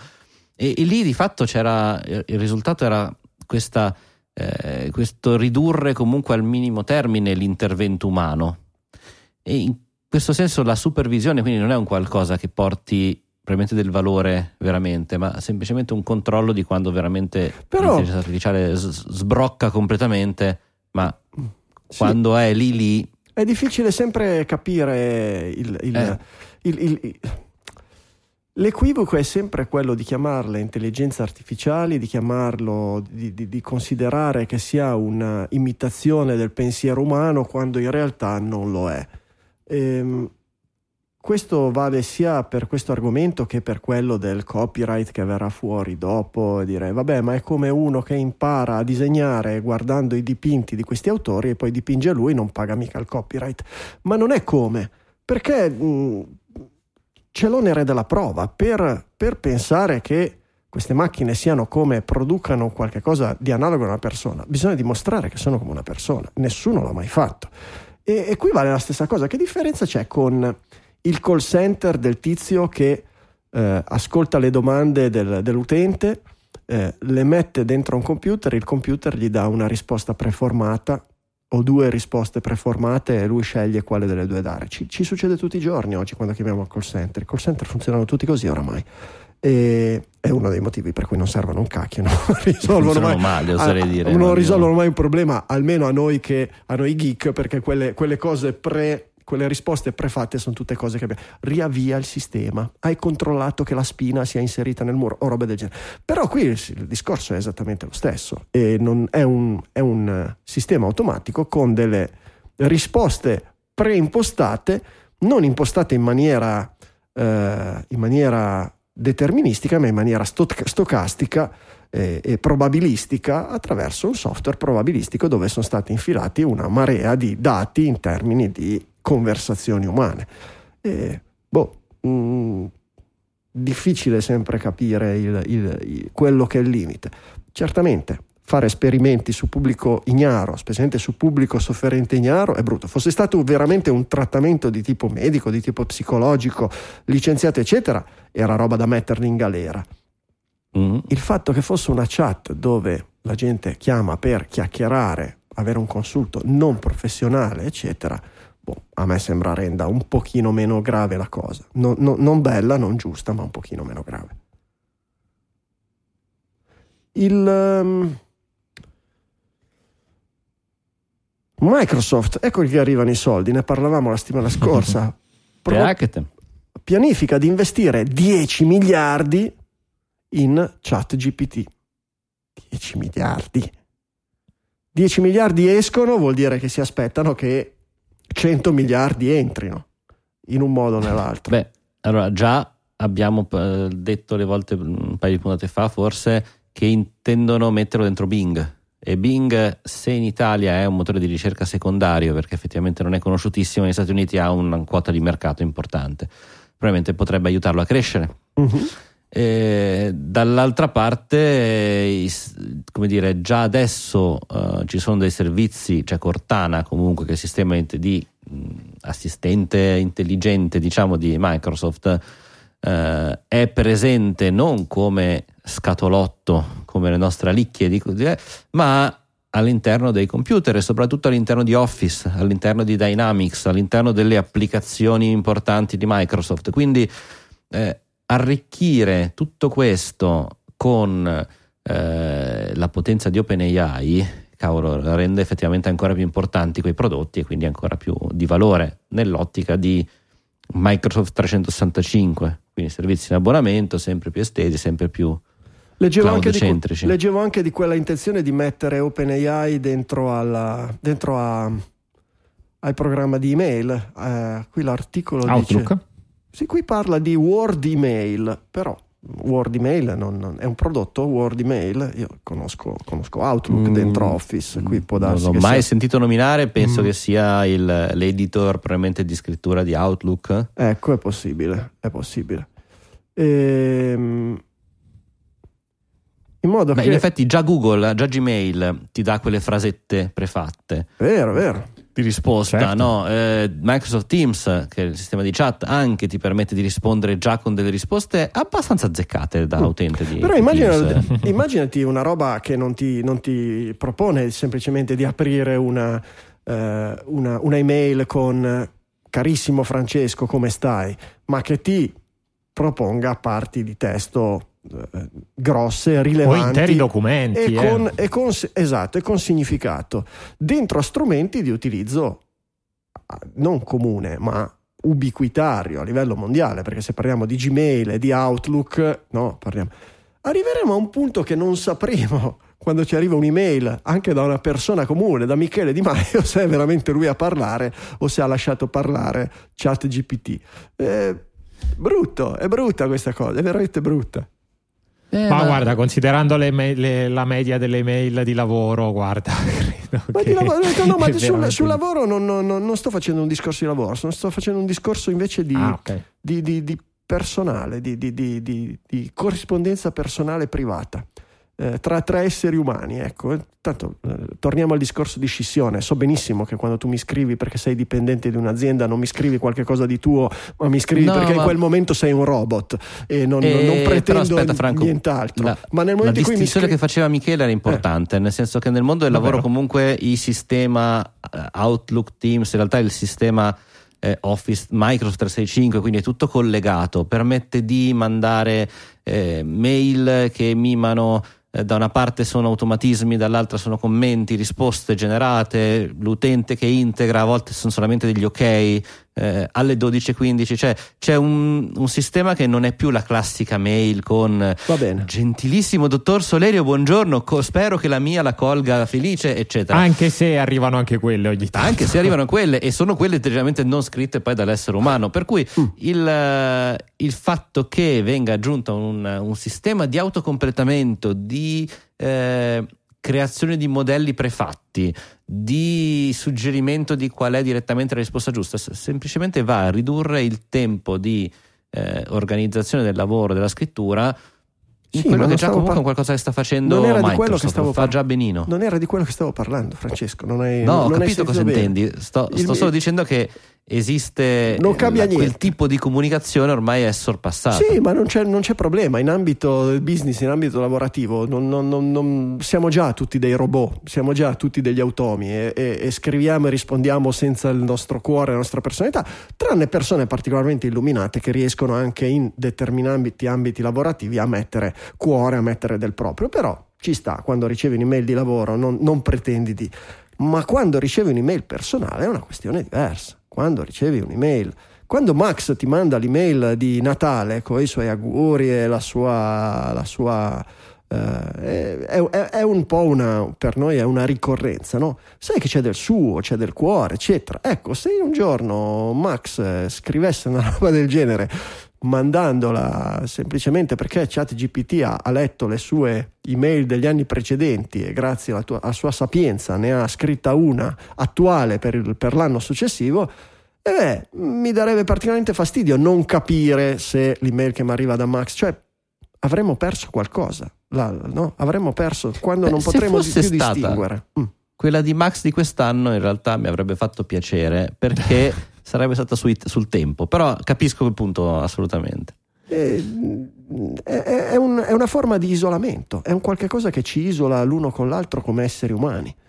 Nel senso, quando, quando immagina trasportato anche sulla voce, visto che poi ci sono notizie che parlano anche di quello, di sintetizzare la voce. Microsoft ha Volley. Volley imita la voce di qualsiasi persona semplicemente ascoltando un, un, un, campione di tre secondi di quella voce lì. Capito? Il giorno che ti telefona Francesco, non sai se stai parlando con Francesco o con un computer. Porca vacca! Porca vacca! Cioè, non, non, non, allora. abbiamo, usato, abbiamo costruito tecnologia negli ultimi 200 anni per sentirci più vicini, no? Perché il telefono lo tiri su e senti quella voce ed è come avere Francesco lì vicino che ti rincuora e che bello, un contatto umano, eccetera, anche quando siamo lontani, riusciamo a tenerlo. Internet ancora di più, eccetera, tra metaverso e, e, e, e, mm, sistemi di machine learning, eh, deepfake e robe del genere, a un certo punto non avremo più la certezza se stiamo parlando con l'agente, l'agente elettronico di Francesco Facconi o con Francesco Facconi vero. Abbiamo cancellato il sogno di Zuckerberg finto che in realtà ci ha sempre preso per il culo, ma in realtà è il sogno di tutti, no? che la tecnologia ci porti tutti più vicino, ci connetta, ci unisca, eccetera. Questo tipo di, di, di tecnologie fa esattamente il contrario, rischia di fare esattamente il contrario. Di... Questa tecnologia ci chiude ognuno in casa per, per i fatti sì, suoi. Ma oltre a chiuderci in casa, certo, ma oltre a chiuderci in casa, se ci instilla il dubbio che quando io ti telefono non so poi se, parlando, se, par, se sto parlando con te o con una versione sintetica di te, porca vacca, è finito il nostro contatto a distanza, cioè è, è, una solitudine cosmica. Vuol dire o ti ho veramente davanti e non ho gli occhialini del metaverso di Tim Esatto. Cook per guardare le tette davanti, se no, se no non ho la certezza che sto parlando. Pensa di colpo come saremmo lontani. È una cosa. Beh, mi immagino che anche l'etichetta, l'educazione eh, po- possa andare a toccare questi, questi temi. Può essere, come dici giustamente tu, oltre che eh, brutto, proprio scortese, eh, andare a eh, palesarsi presso qualcuno in maniera virtuale, non essendo neanche te stesso. E magari eh, appunto e diventa la- il, il- il senso, il senso può diventare, si spera diventi il senso comune e, e quindi anche se si può fare nessuno lo fa perché è maleducazione Io spero veramente che quella soluzione, quella- quell'artificio che c'è in quell'altro articolo di cui parliamo adesso sia fattibile e che in un qualche modo entri in voga. Se fosse fattibile, credo che andrebbe imposto per legge. Allora, l'idea è che eh, si può rendere i dati eh, messi in pasto alle- ai sistemi di machine learning radioattivo. Cosa vuol dire? Vuol dire che se tu metti in un, in un qualsiasi in una sostanza, in un posto, in una cosa del tracciante radioattivo, poi se quella sostanza viene utilizzata per fare tanti oggetti e distribuirli e venderli in giro per il mondo, tu con un contatore Geiger sei in grado di dire questo oggetto arriva esattamente da quel batch, da, quel- da quella, da quella serie, da quel lotto dove io ho messo il tracciante radioattivo. Allora, questo, questo studio che è preliminare, non, non- non capisco bene se, anche perché ragazzi, machine learning, cioè capirne oggi, bisogna, se, se- fossi un esperto di machine learning in, in- all'atto pratico non sarei qui, ma sarei ricoperto di miliardi a lavorare probabilmente da qualche parte al di là dell'oceano.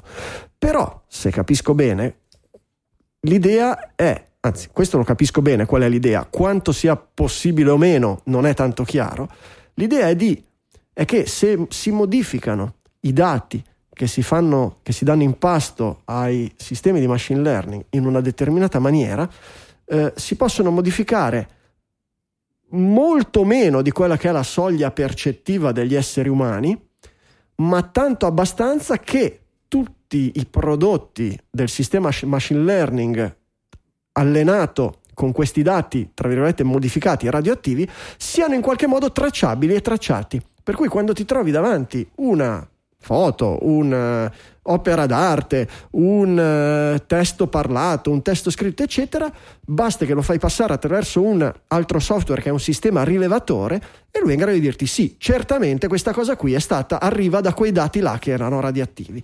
Ecco, un sistema del genere, imposto poi per legge, come si faccia poi a controllare una roba del genere, più difficile, ne possiamo discutere alla fine, ci salverebbe in qualche modo da questo tipo di storture. Cioè il mio telefono è in grado di dirmi guarda stai parlando veramente con Francesco Facconi, no guarda stai parlando con una versione sintetica di Francesco Facconi. L'articolo che sto leggendo sul giornale l'ha scritto un essere umano? No, l'ha scritto chat GPT eh, masticando la, la- la- la- press release che è arrivata alla redazione del, del- del Corriere. La, la mia paura è che una cosa del genere crei una, una corsa gatto e il topo, nel senso che il momento in cui un algoritmo è in grado di riconoscere eh, la radioattività di un prodotto generato da un altro algoritmo, quell'altro algoritmo potrà imparare a non farsi riconoscere e Certo, così via. però Quindi- se c'è un mandato legale e ti becco a farlo, prima di rischiare una roba del genere, se sei New York Times, se sei Apple, se sei Google, eccetera, ci pensi due volte prima di fare una roba del genere. Certo che ci sarà sempre chi agisce ai margini e cerca di, però se la legge dice, se il GDPR dice, no, la versione del GDPR tagliato su questo tipo di temi, dice che tu che gestisci questi sei obbligato a mettere sistemi del genere, nel momento in cui cerchi di aggirarli, corri dei rischi grossi. Bene, avevamo parlato due o tre settimane fa, c'è la Cina che sta cercando di fare esattamente questo, Il watermark. riconoscibile, esatto, un watermark, di rendere riconoscibile le creazioni dell'intelligenza artificiale. Poi vai a capire come fai invece a Però- far, se lo devi fare, a rendere riconoscibili quello che è un po' generato dall'intelligenza artificiale, ma con il tocco, con il tocco dell'essere umano. Quindi come il momento in- concetto di Made in Italy, no? Che basta che sia Esatto. fatta una virgola alla fine in Italia ed è Made in Italy. Eh, bisogna definire. Eh esatto beh, di nuovo, dipende da quanta forza politica ci metti dietro, perché sul Made in Italy sappiamo le porcate, ma se tu vendi come Chianti DOP una roba che è fatta in Brasile ti saltano al collo e ti sgozzano. Per cui dipende sempre dalla forza politica che metti dietro a determinate scelte, determinate leggi e regolamenti. Ecco. E va bene, Eh, Michele, mi hai messo poco tempo prima che venisse fuori, che iniziassimo la puntata, questo articolo su, su questa causa contro Stable Diffusion e Midjourney? Sì, esatto, la- che- la- quella che credo sarà la prima almeno che viene ripresa di tante di cui parleremo e vedremo nei prossimi anni, perché un, un- un, um, tre artisti hanno lanciato questa causa contro Stability AI e, Mid- e per tutto quello di cui parliamo nelle ultime, abbiamo parlato nelle ultime settimane, ossia nella, eh, come copyright infringement da parte dell'intelligenza artificiale. Eh, sono tre artisti, ma uno di questi credo abbia anche una preparazione da, da avvocato ed ecco, eh, se eh, queste cose possono essere decise soltanto e devono essere decise probabilmente soltanto da, da un giudice perché eh, abbiamo parlato spesso dei dubbi ma il- una cosa sono i dubbi etici una, una cosa invece sono i dubbi legali. Da capire oggi, oggi un giudice che va a scrivere una sentenza su questi temi lo fa con le leggi attuali con leggi attuali. Leggi attuali che non sono state scritte in un mondo di intelligenza artificiale quindi saranno i primi passi di un processo. Beh, poi bisognerà, bisognerà forse, bisognerà forse poi a un certo punto adeguare anche a livello legislativo, Esatto. perché oggi il giudice ti può dire se sulle leggi attuali e su questo credo che non ci sia tanto dubbio che questo tipo di utilizzi per i discorsi di cui sopra possano essere validi e legali dal punto di vista del copyright. Mi E chiedo cosa direbbe ChatGPT interrogato su questo argomento. Posso immaginarmelo. Volevo fargli la richiesta, ma in questo momento non è raggiungibile, quindi non possiamo. Beh, comunque The Verge nell'articolo stesso dice che secondo esperti, senza citare, ecco, anche oggi non è proprio banale quello che può essere il risultato di una causa, però Non, ecco, è, mai, oggi può non è essere, mai banale. vedremo. Non è mai banale. Certo. Il diritto dove lo tiri va, lo sappiamo. Però, però ha senso, ha senso. Nel momento in cui tu produci qualche cosa, infatti gran parte delle aziende che hanno utilizzato questi dati si giustificano dietro al fatto, eh non li ho usati io, li ha usati un ente no, universitario che ha trainato il modello come, come- come ente accademico e come ricerca e poi me lo ha ceduto per Certo. io ho deciso di, però il- la, la coda di paglia ce l'hanno o quantomeno la, la- la vulnerabilità. Vabbè, il dubbio lo hanno avuto e credo che Microsoft prima di mettere 10 miliardi in eh, OpenAI, ecco, abbia per, fatto voi, per voi è lecito un utilizzo del genere? Personalmente, a voi fa, fa sentire bene, fa stare bene una, una- una cosa del genere? Cioè, Non lo so, è, è talmente nuovo e talmente complicato che onestamente io non mi sento di mettermi da una parte ed è anche talmente potenzialmente rivoluzionario. Chi è era Snowden che lo diceva qualche settimana fa? Può essere talmente rivoluzionario per genere umano che mi sento oggi di non, non darti una risposta definitiva. Sì, cioè in qualche modo me la stai dando, mi stai dicendo che probabilmente non va bene, ma che se tarpiamo le ali a questa roba è possibile che perdiamo l'occasione di sviluppare un qualche cosa che sia trasformativo in modo buo- buono. No, anche senza il primo pezzo, oggi non ti so dire se probabilmente non va bene.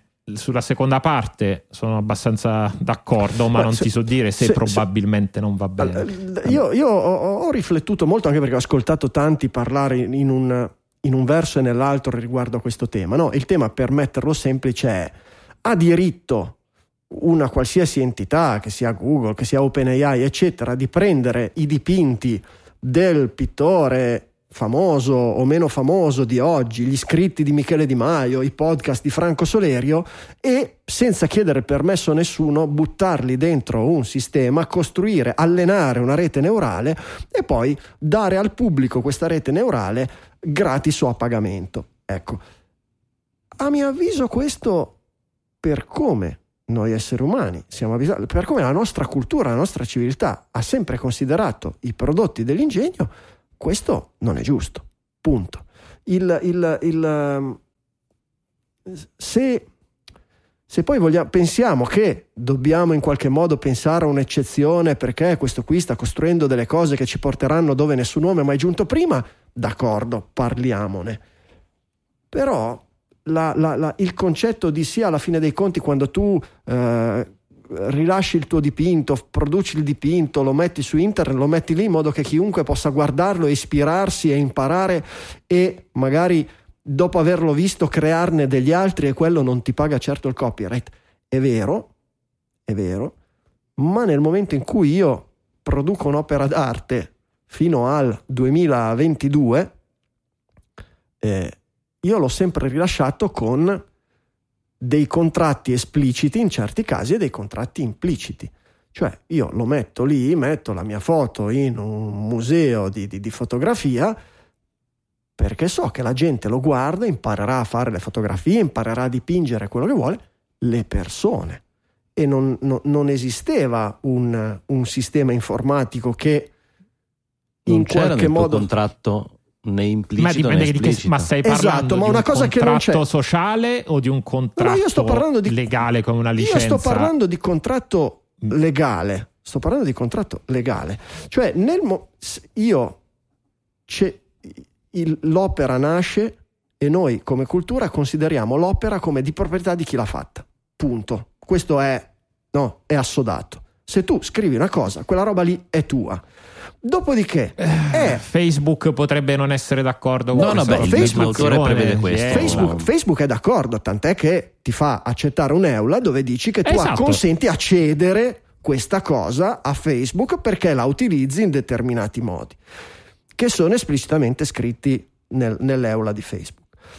Ora, tutti questi diritti sono tutti miei finché non li cedo, ma li devo cedere in qualche modo. La maggior parte sono ceduti esplicitamente con dei contratti a Facebook, all'autore del libro, alla- a, a chi gestisce la galleria fotografica, e- e a- all'editore che stampa il mio libro e a sua volta a chi compra il libro con, ci sono un determinato di e ci sono degli altri tutti i diritti che io non cedo esplicitamente o tra virgolette implicitamente per determinati usi, nel senso che non è che tutte le volte che qualcuno compra il mio libro io gli firmo che gli do un permesso, ma abbiamo un uso fondamentalmente che quando uno mi compra un libro mi sta dando dei soldi e io gli do il permesso di leggerlo, di studiarlo, di imparare a scrivere, di imparare a scrivere un libro, di imitare se vuole il mio sti- studio in qualità di essere umano. Ma io non ho mai ceduto a nessuno, né esplicitamente né implicitamente, il diritto di darlo in pasto a un computer che simula un essere umano, per quanto vogliamo considerarlo un computer che simula un essere umano. Quindi, dal punto di vista logico, formale, questo diritto non ce l'ha. Non ce l'ha Google, non ce l'ha OpenAI, non ce l'ha nessuno. Poi possiamo discuterne se dobbiamo darglieli perché è un campo della, della- della scienza molto promettente e quello che vogliamo. Ma oggi non vedo nessuna giustificazione che possa dire sì, perché quando tu lo cedi a Michele Di Maio che impara a disegnare, la stessa cosa lo puoi cedere a OpenAI che impara a disegnare. No, perché OpenAI non è un essere umano. Io non ho mai venduto un libro, un dipinto a un'intelligenza Ma neanche artificiale. Michele Di Maio, Ecco. è un bot. Ecco, per cui non, non- non- non- non- non- non- la vedo proprio la giustificazione. Poi possiamo discutere se sia opportuno, se sia giusto, se faccia bene vietare questo tipo di cose, se c'è bisogno di legiferare per moderarle, watermarchizzarle, come avevo detto, tutto quello che vogliamo. Però quindi io e faccio l'avvocato del diavolo, Mm. tu mi stai dicendo allora che questi stanno bruciando miliardi di, di- di dollari e che domani si troveranno 50 miliardi di dollari di, eh, di, mh, eh, diritti da dover pagare agli autori. No, non dico che è- andrà così. Non, è così Non dico che andrà così, perché chi ha 10 miliardi di dollari da spendere in tribunale il giorno d'oggi ha sempre molto più ragione di chi ha mille lire in tasca, purtroppo. Ma dal punto di vista formale, etico, dal punto di vista, penso che in realtà non, non dovrebbero avere nessun appiglio e dovrebbero pagare come dei banchi. Eh, sono due cose diverse, però il punto Sì, di sì, vista sì, certo, etico certo, dal punto certo, di vista certo, legale. Certo, certo, io stavo facendo un discorso di, di cosa è giusto secondo me, non chi vincerà in tribunale. Eh, chi vincerà in tribunale lo sappiamo, vincerà Disney, vincerà Apple, vincerà Google e finisce sempre così. Eh, in qualche raro caso in questo periodo però c'è qualcuno che ha iniziato a dire va bene non facciamo vincere sempre Google e, e compagnia bella, no vedi GDPR, vedi la lettera di Biden e compagnia. È un periodo di transizione, tutto questo vedremo da che parte penderà l'ago della bilancia nei prossimi mesi, però ecco, se dobbiamo dire che cosa è giusto, che cosa è etico, quella è la mia idea personale. Ecco, poi che siano tecnologie fighissime, sarebbe veramente un peccato abbandonarle o azzopparle, sono, sono il primo a dirlo. Però occhio perché quando ci innamoriamo troppo di certe tecnologie e le lasciamo andare senza freni e senza cosa, ne abbiamo parlato tutta la puntata di come vanno a finire le cose. Oh, come vanno a finire? Come vanno a finire anche le Tesla quando metti l'autopilota e quando togli. Avete visto il, il, il video? Non so se ricordate The Blues tunnel. Brothers, il film. Sia il primo che il secondo hanno delle scene che a me fa morire da ridere di incidenti in cui una macchina salta sopra l'altra. Sì. È abbastanza una firma del film dei Blues Brothers. Ecco, più o meno è successa la stessa cosa, nel senso che a poche ore, se non mi sbaglio, dall'annuncio della, eh, del, della beta del full uh, driving, full self-driving, self-driving sì. feature, cioè quindi del pilota automatico vero, non più il vecchio autopilot che di fatto è un cruise control evoluto. Eh, questa, cioè si vede questo filmato nel quale una macchina Tesla su corsia di sorpasso in un tunnel, colpo in, in, un in, un tunnel sotto il Bay Bridge di San Francisco inchioda, poi in realtà nel filmato non sembra che inchiodi, però rallenta, si ferma abbastanza velocemente. Nella corsia di, di sinistra, su una strada a 3-4 corsie, si butta in quella Dietro, sinistra e inchioda ah, di brutto, sì. Esatto, dietro ci sono una serie di macchine che fanno carambola uno dopo l'altra, otto totalmente. Con feriti, anche e bambini, quindi... robe del genere. Vabbè. Esatto, poi... La fosse stato ante acquisizione di Twitter da parte di Elon Musk, quindi fosse, fosse successo sei mesi fa, mi sarei aspettato sul New York Times comparire l'articolo con ah, Tesla ha detto che sicuramente dai log l'autopilota non era inserito. Eh, a oggi la vedo più difficile che esca fuori sul New York Times una notizia, un articolo del genere. Non è ancora uscito perlomeno sta cosa. Poi... Vedremo, vedremo, vedremo. Però effettivamente è un comportamento che... Sono quei comportamenti che quando li vediamo appunto a vederli così in video, eh, a proposito di watermark, di dati radioattivi, eh, a un geek ricordano molto di più un computer buggato, il comportamento di un computer buggato piuttosto che quello di un essere umano impazzito oppure ubriaco. È vero, esatto, dà, dà anche a voi questa impressione. C'è, c'è, c'è un, un... La... Prego. La verità è che il bug era in tutte le altre macchine, nel senso che se le altre macchine fossero state auto-auto avrebbero tenuto la distanza di sicurezza necessaria per perché sì, la macchina sì, davanti può inchiodare per qualsiasi motivo, è suo diritto. Sì, se c'è un motivo vero, in realtà eh. su tante strade a più corsie poi c'è anche un limite, Però, infer- non so in questa strada, ma c'è anche un limite inferiore di velocità sulle corsie di sorpasso. Esatto, però diciamo che in questo caso, ecco, se le auto dietro fossero state auto-auto anche loro avrebbero frenato dolcemente in okay, tempo okay, quindi... okay. Quindi è, sempre è il, solito, bug umano. È sempre il solito discorso di incompatibilità tra, il, tra l'analogico e il digitale, tra la carne e la macchina. Eh, deve vincere la macchina. Ciao macchine, vi salutiamo, vi vogliamo bene, ricordatevi di noi tre. Tant'è che Tesla sta lavorando, secondo questo studio, per rendere proprio incompatibili con gli esseri umani le sue automobili, perché è uscito questo studio scientifico che dimostra come effettivamente i controlli touch su un'automobile sono molto più pericolosi Aspetta, e meno Tesla. agibili. Eh beh, Tutte le case automobilistiche oggi che sì. non... Beh, insomma, diciamo che Tesla è quella che si è spinta più in là. Eh... Tesla si è spinta con il giga iPad in mezzo allo schermo, per, uh, però il, ormai questa cosa di mettere tutto su touchscreen, le vari controlli fisici, è stata purtroppo una brutta abitudine di cui penso che abbiamo parlato spesso. E si è dimostrato, anche lì non ce ne stupiamo, che soprattutto per certe cose eh, sono più facili da raggiungere quando c'è un, uh, un, controllo fisico nel quale il guidatore può avere memoria uh, tattile, memoria motoria. Non sono più facili ma più sicure. Eh? Il, il, il... Più sicure, sì, ecco. facili nel senso che se, essendo più facili sicure. da raggiungere, essendo che lo puoi fare con memoria motoria, cioè senza guardare, senza pensare, tipo, ma non dico il mettere le frecce che è un'ovvietà, ma cambiare il volume dell'autoradio. Se uh-huh. hai la manopolina rotonda a una certa distanza dal tuo corpo sedile, eccetera, devi solo allungare il braccio, girarla in senso orario, aumenti il volume la butti a palla e a quel punto eh, torni a guidare, non hai distolto gli occhi.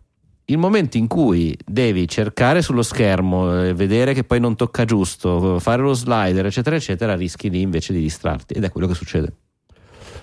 Mi dispiace che siamo andati lunghi e che questo, ehm, questi articoli sul, sulle città zona 30 non, non, riusciamo, ma sono sicuro che verranno, che verranno fuori ancora questi temi nelle, nei prossimi mesi, nelle prossime settimane.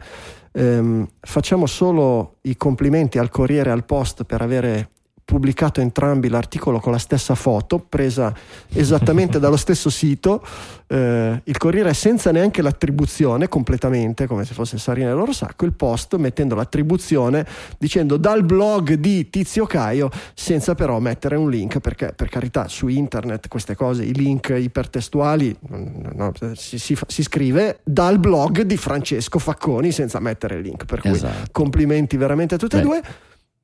Ringraziamo il Corriere della Sera che ha titolato Tutta Milano zona 30 dal 1 gennaio 2024. sì, vabbè, certo, quello è il solito, Se poi andate a leggere l'articolo, non è proprio così. Spoiler, non è proprio così. Potrebbe essere, io aggiungo un Speriamo di no, ma poi ho delle motivazioni, ma insomma ne parleremo prima o poi. Sì, peraltro, peraltro il concetto, il, il, nome di zona 30 è fuorviante già il nome, eh, è, è, è, un errore di marketing colossale. Eh, poi per carità va bene, ne parleremo, però chiamala, chiamala città sicura, chiamala città umana, chiamala quello che vuoi. Chiamala zona 30 è come dire d'ora in avanti farete tardi al lavoro, dovrete alzarvi un'ora prima. Non è proprio una genialata. Però va bene e visto che l'abbiamo nominato in apertura, John Deere ha mollato, vi ricordate il produttore dei trattori che non lasciava i poveri contadini riparare i propri trattori e li obbligava a comprare i suoi pezzi di ricambio a costi altissimi e pagare i suoi interventi di manutenzione a costi altissimi altissimi, ha dovuto mollare sotto pressione legislativa e, di, di, di, eh, e politica e ha aperto un programma ha modificato le sue licenze e permette appunto ai proprietari, pur rimanendo all'interno di de- determinati parametri di sicurezza, eccetera, di riparare i, i trattori. Sì, dovrebbe diciamo pubblicare anche fatto, della documentazione. Esatto, l'ha fatto appena prima che fosse obbligato. Eh vabbè, sotto pressione, detto, dicevo eh, io. Certo. Ha detto sì, ho deciso che va via con spontanea di volontà. grande liberalità e di magnanimità esatto. abbiamo Sarò deciso. buono. okay. Beh, quello dei trattori poi in realtà è stato uno è dei primissimi mm. settori che ha, esatto, la pripista ha aperto il dibattito sul diritto della, della riparazione che poi ha avuto ripercussioni anche sui, anche sui dispositivi elettronici che ci piacciono tanto tanto, eh, però quello dei trattori è stato uno dei primi. Eh, vabbè, I trattori sì e la batteria dell'iPhone no, adesso Tim Cook tocca anche a te, eh, che già il, Beh, quello loro l'hanno già fatto. Se ti prendi a noleggio una costosissima esatto, macchina che costa ma- dell'iPhone, puoi farlo. Non ho capito, non ho capito, mi sono perso qualche cosa. Se eh no, non... allora, Apple esatto. ha dato negli Stati Uniti per ora il kit a noleggio ah, no, sì, sì, anche, anche, in Europa, anche, in Europa, adesso dovrebbe essere disponibile. Basta, da, vedi, da quindi paghi l'ira di Dio per noleggiare questa macchina, l'ira di Dio dei pezzi di ricambio compatibili, l'ira di Dio dei manuali, perché devi comprare anche i manuali. A quel punto puoi cambiare la batteria, però puoi. Fantastico. Ti ha detto che sia Tim, gratis quello Tim di John Cook È un, fenomeno, è un fenomeno, è un fenomeno. È la reincarnazione. Ah, aspetta, aspetta, vediamo John Deere. È la reincarnazione combina, di Hitler. Tim Cook, secondo me, adesso mi fa una causa. Si scherza, è Tim, dai, si scherza. E mica, Hitler, mica, no, mica, neanche, mica neanche tanto, mica neanche tanto. Gingili del giorno, dai. Signore e signori, i gingilli del giorno. Digitalia chiude sempre così con i gingilli del giorno, i regali dei digitaliani per i digitaliani. Le voci di Digitalia selezionano per voi hardware, software, letteratura, qualsiasi cosa che abbia attinenza digitaliana, che abbia colpito la loro curiosità, stravolto la loro esistenza, qualsiasi sfumatura nel mezzo. Vediamo, Francesco, esistenza sconvolta allora. o un po' di meno? Ma in realtà è rilassata la mia okay, esistenza, beh, beh, nel senso beh. che ho trovato questo gioco che fa parte di una serie di giochi che stanno andando di moda negli ultimi anni. Vi ricordate quello che guidava il, il camion in autostrada per portare le merci da in tutta Italia, no? E, ci sono tutti questi giochi estremamente di simulazione realistica in cui dici vabbè ma poi perché? Eppure poi uno si fa prendere e ci gioca. Il gioco che mi, mi sta eh, intrippando un sacco in questo periodo è Lawn Mowing Simulator, cioè il simulatore di eh, tagliaerba, Francesco, di ma vieni, trattorino ma vieni qui, vieni qui, non usare il simulatore che ti faccio. No, ma è come quando giocavi a Farmville, non andavi a zappare nei campi, zappavi nei campi di Facebook. E in questo caso vai a, a tagliare l'erba nei campi digitali. La cosa eh, è un gioco senza motivazione, cioè in realtà sì, costruisci il tuo impero di tagliatori di erba, man mano ingrandisci, eccetera, ma in realtà di fatto è un simulatore che ti permette di rilassarti stando in mezzo a questi prati completamente virtuali. E, è fra l'altro in questo momento in super sconto su Steam a 1,45 euro, una cosa del genere, e soprattutto è gratis per gli utenti di Prime Gaming. Quindi ok. Twi- Twitch Prime, Prime Twitch, non ho mai capito come si chiama perché cambiano nome, ma insomma, se Perché sennò c'è anche chi paga per, per falciare il prato virtualmente. Se non hai Prime Se no, sì, anzi, Ok. costava parecchio come gioco. Fa- fa- Fantastico. Quindi per tutti quelli che hanno Prime possono addirittura andare sul sito di eh, È un, gioco, Gaming. è un gioco per, la- per il weekend, un gioco per la sabato e la domenica. Dopo che tutta la settimana hai giocato al simulatore di guidare il tir in giro per l'Europa e consegnare merci, il sabato e la domenica ti rilassi col simulatore di falciare il prato. Benissimo. Esatto, e se si rompe puoi aggiustartelo tu perché è un simulatore John Deere. Quindi... Ho capito, ti danno il codice, va bene. Però devi imparare il COBOL. Lawn Mowing Simulator su Steam, su Amazon Prime, eccetera. Grazie eccetera. Franz. Michele, Abbiamo accennato al tema delle zone, delle zone, delle zone 30. Se siete interessati al mondo della micromobilità personale elettrica che va dai monopattini alle bici elettriche o perché no anche i, eh, pattini, i pattini elettrici, ci sono anche, ci sono anche quelli nell'ultimo numero, eh, vi consiglio di iscrivervi a, questo, a questa newsletter che si chiama eh, Micromobility Newsletter, molto semplice, in cui appunto due volte a settimana, se non ricordo, se non ricordo male, eh, si ricevono aggiornamenti su tutti, su tutti questi temi. Eh, cosa molto interessante, se odiate le newsletter come le odio io, eh, pochi sanno, anzi ne- quasi nessuno sa che Substack in realtà ha anche i feed RSS, è un po' complicato eh, andare a, a recu- cioè complicato, non sono pubblicizzati nella mail, però basta che andate nell'indirizzo della, della newsletter, ci aggiungete slash feed che potete anche comodamente leggere eh, le newsletter nel, in un bel feed RSS. in un bel aggregatore RSS, fantastico. A proposito di micromobilità, mi ha mandato una bella email il nostro, il nostro carissimo ascoltatore Giuliano Arcinotti con il panegirico della macchinetta che ha comprato, la Citroen Ami. Mhm.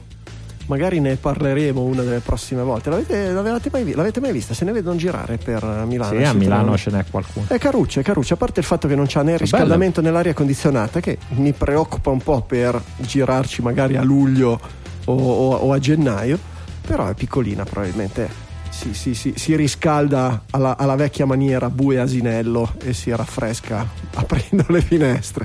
Però sì, questa roba della micro micro mobilità mi, mi- mi intriga moltissimo. Grazie a Michele per il gigilo, grazie a Giuliano per la segnalazione.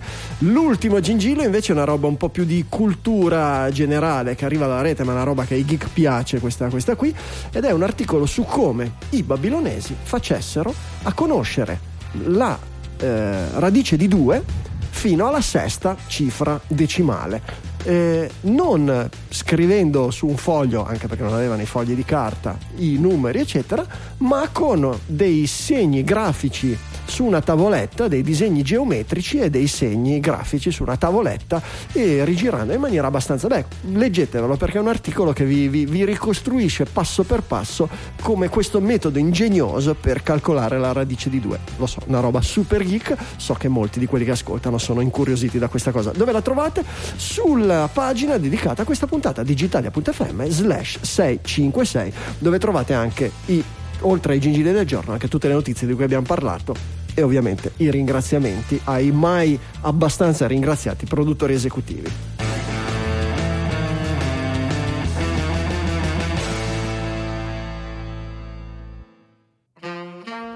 E siamo alla fine, le raccomandazioni finali sono quelle di portare le orecchiette fresche, che non sono la pasta fatta dalla nonna, ma sono le orecchie dei vostri amici, dei proto-digitaliani, i vostri amici che vi parlano di queste cose, vi ritrovate a parlare di queste cose, ma come? Non ascolti Digitalia? Ebbene, portateli che fate un piacere a noi, piacere al vostro amico, ma soprattutto noi cerchiamo di farvi fare bella figura. Ricordatevi del nostro meccanismo value for value, noi costruiamo, cerchiamo di dare il più valore possibile a quello che ascoltate, pensate a voi, la vostra parte, che cosa da fare. Noi lavoriamo per voi settimana dopo settimana, tutti i lunedì sera e tutta la settimana per preparare la puntata.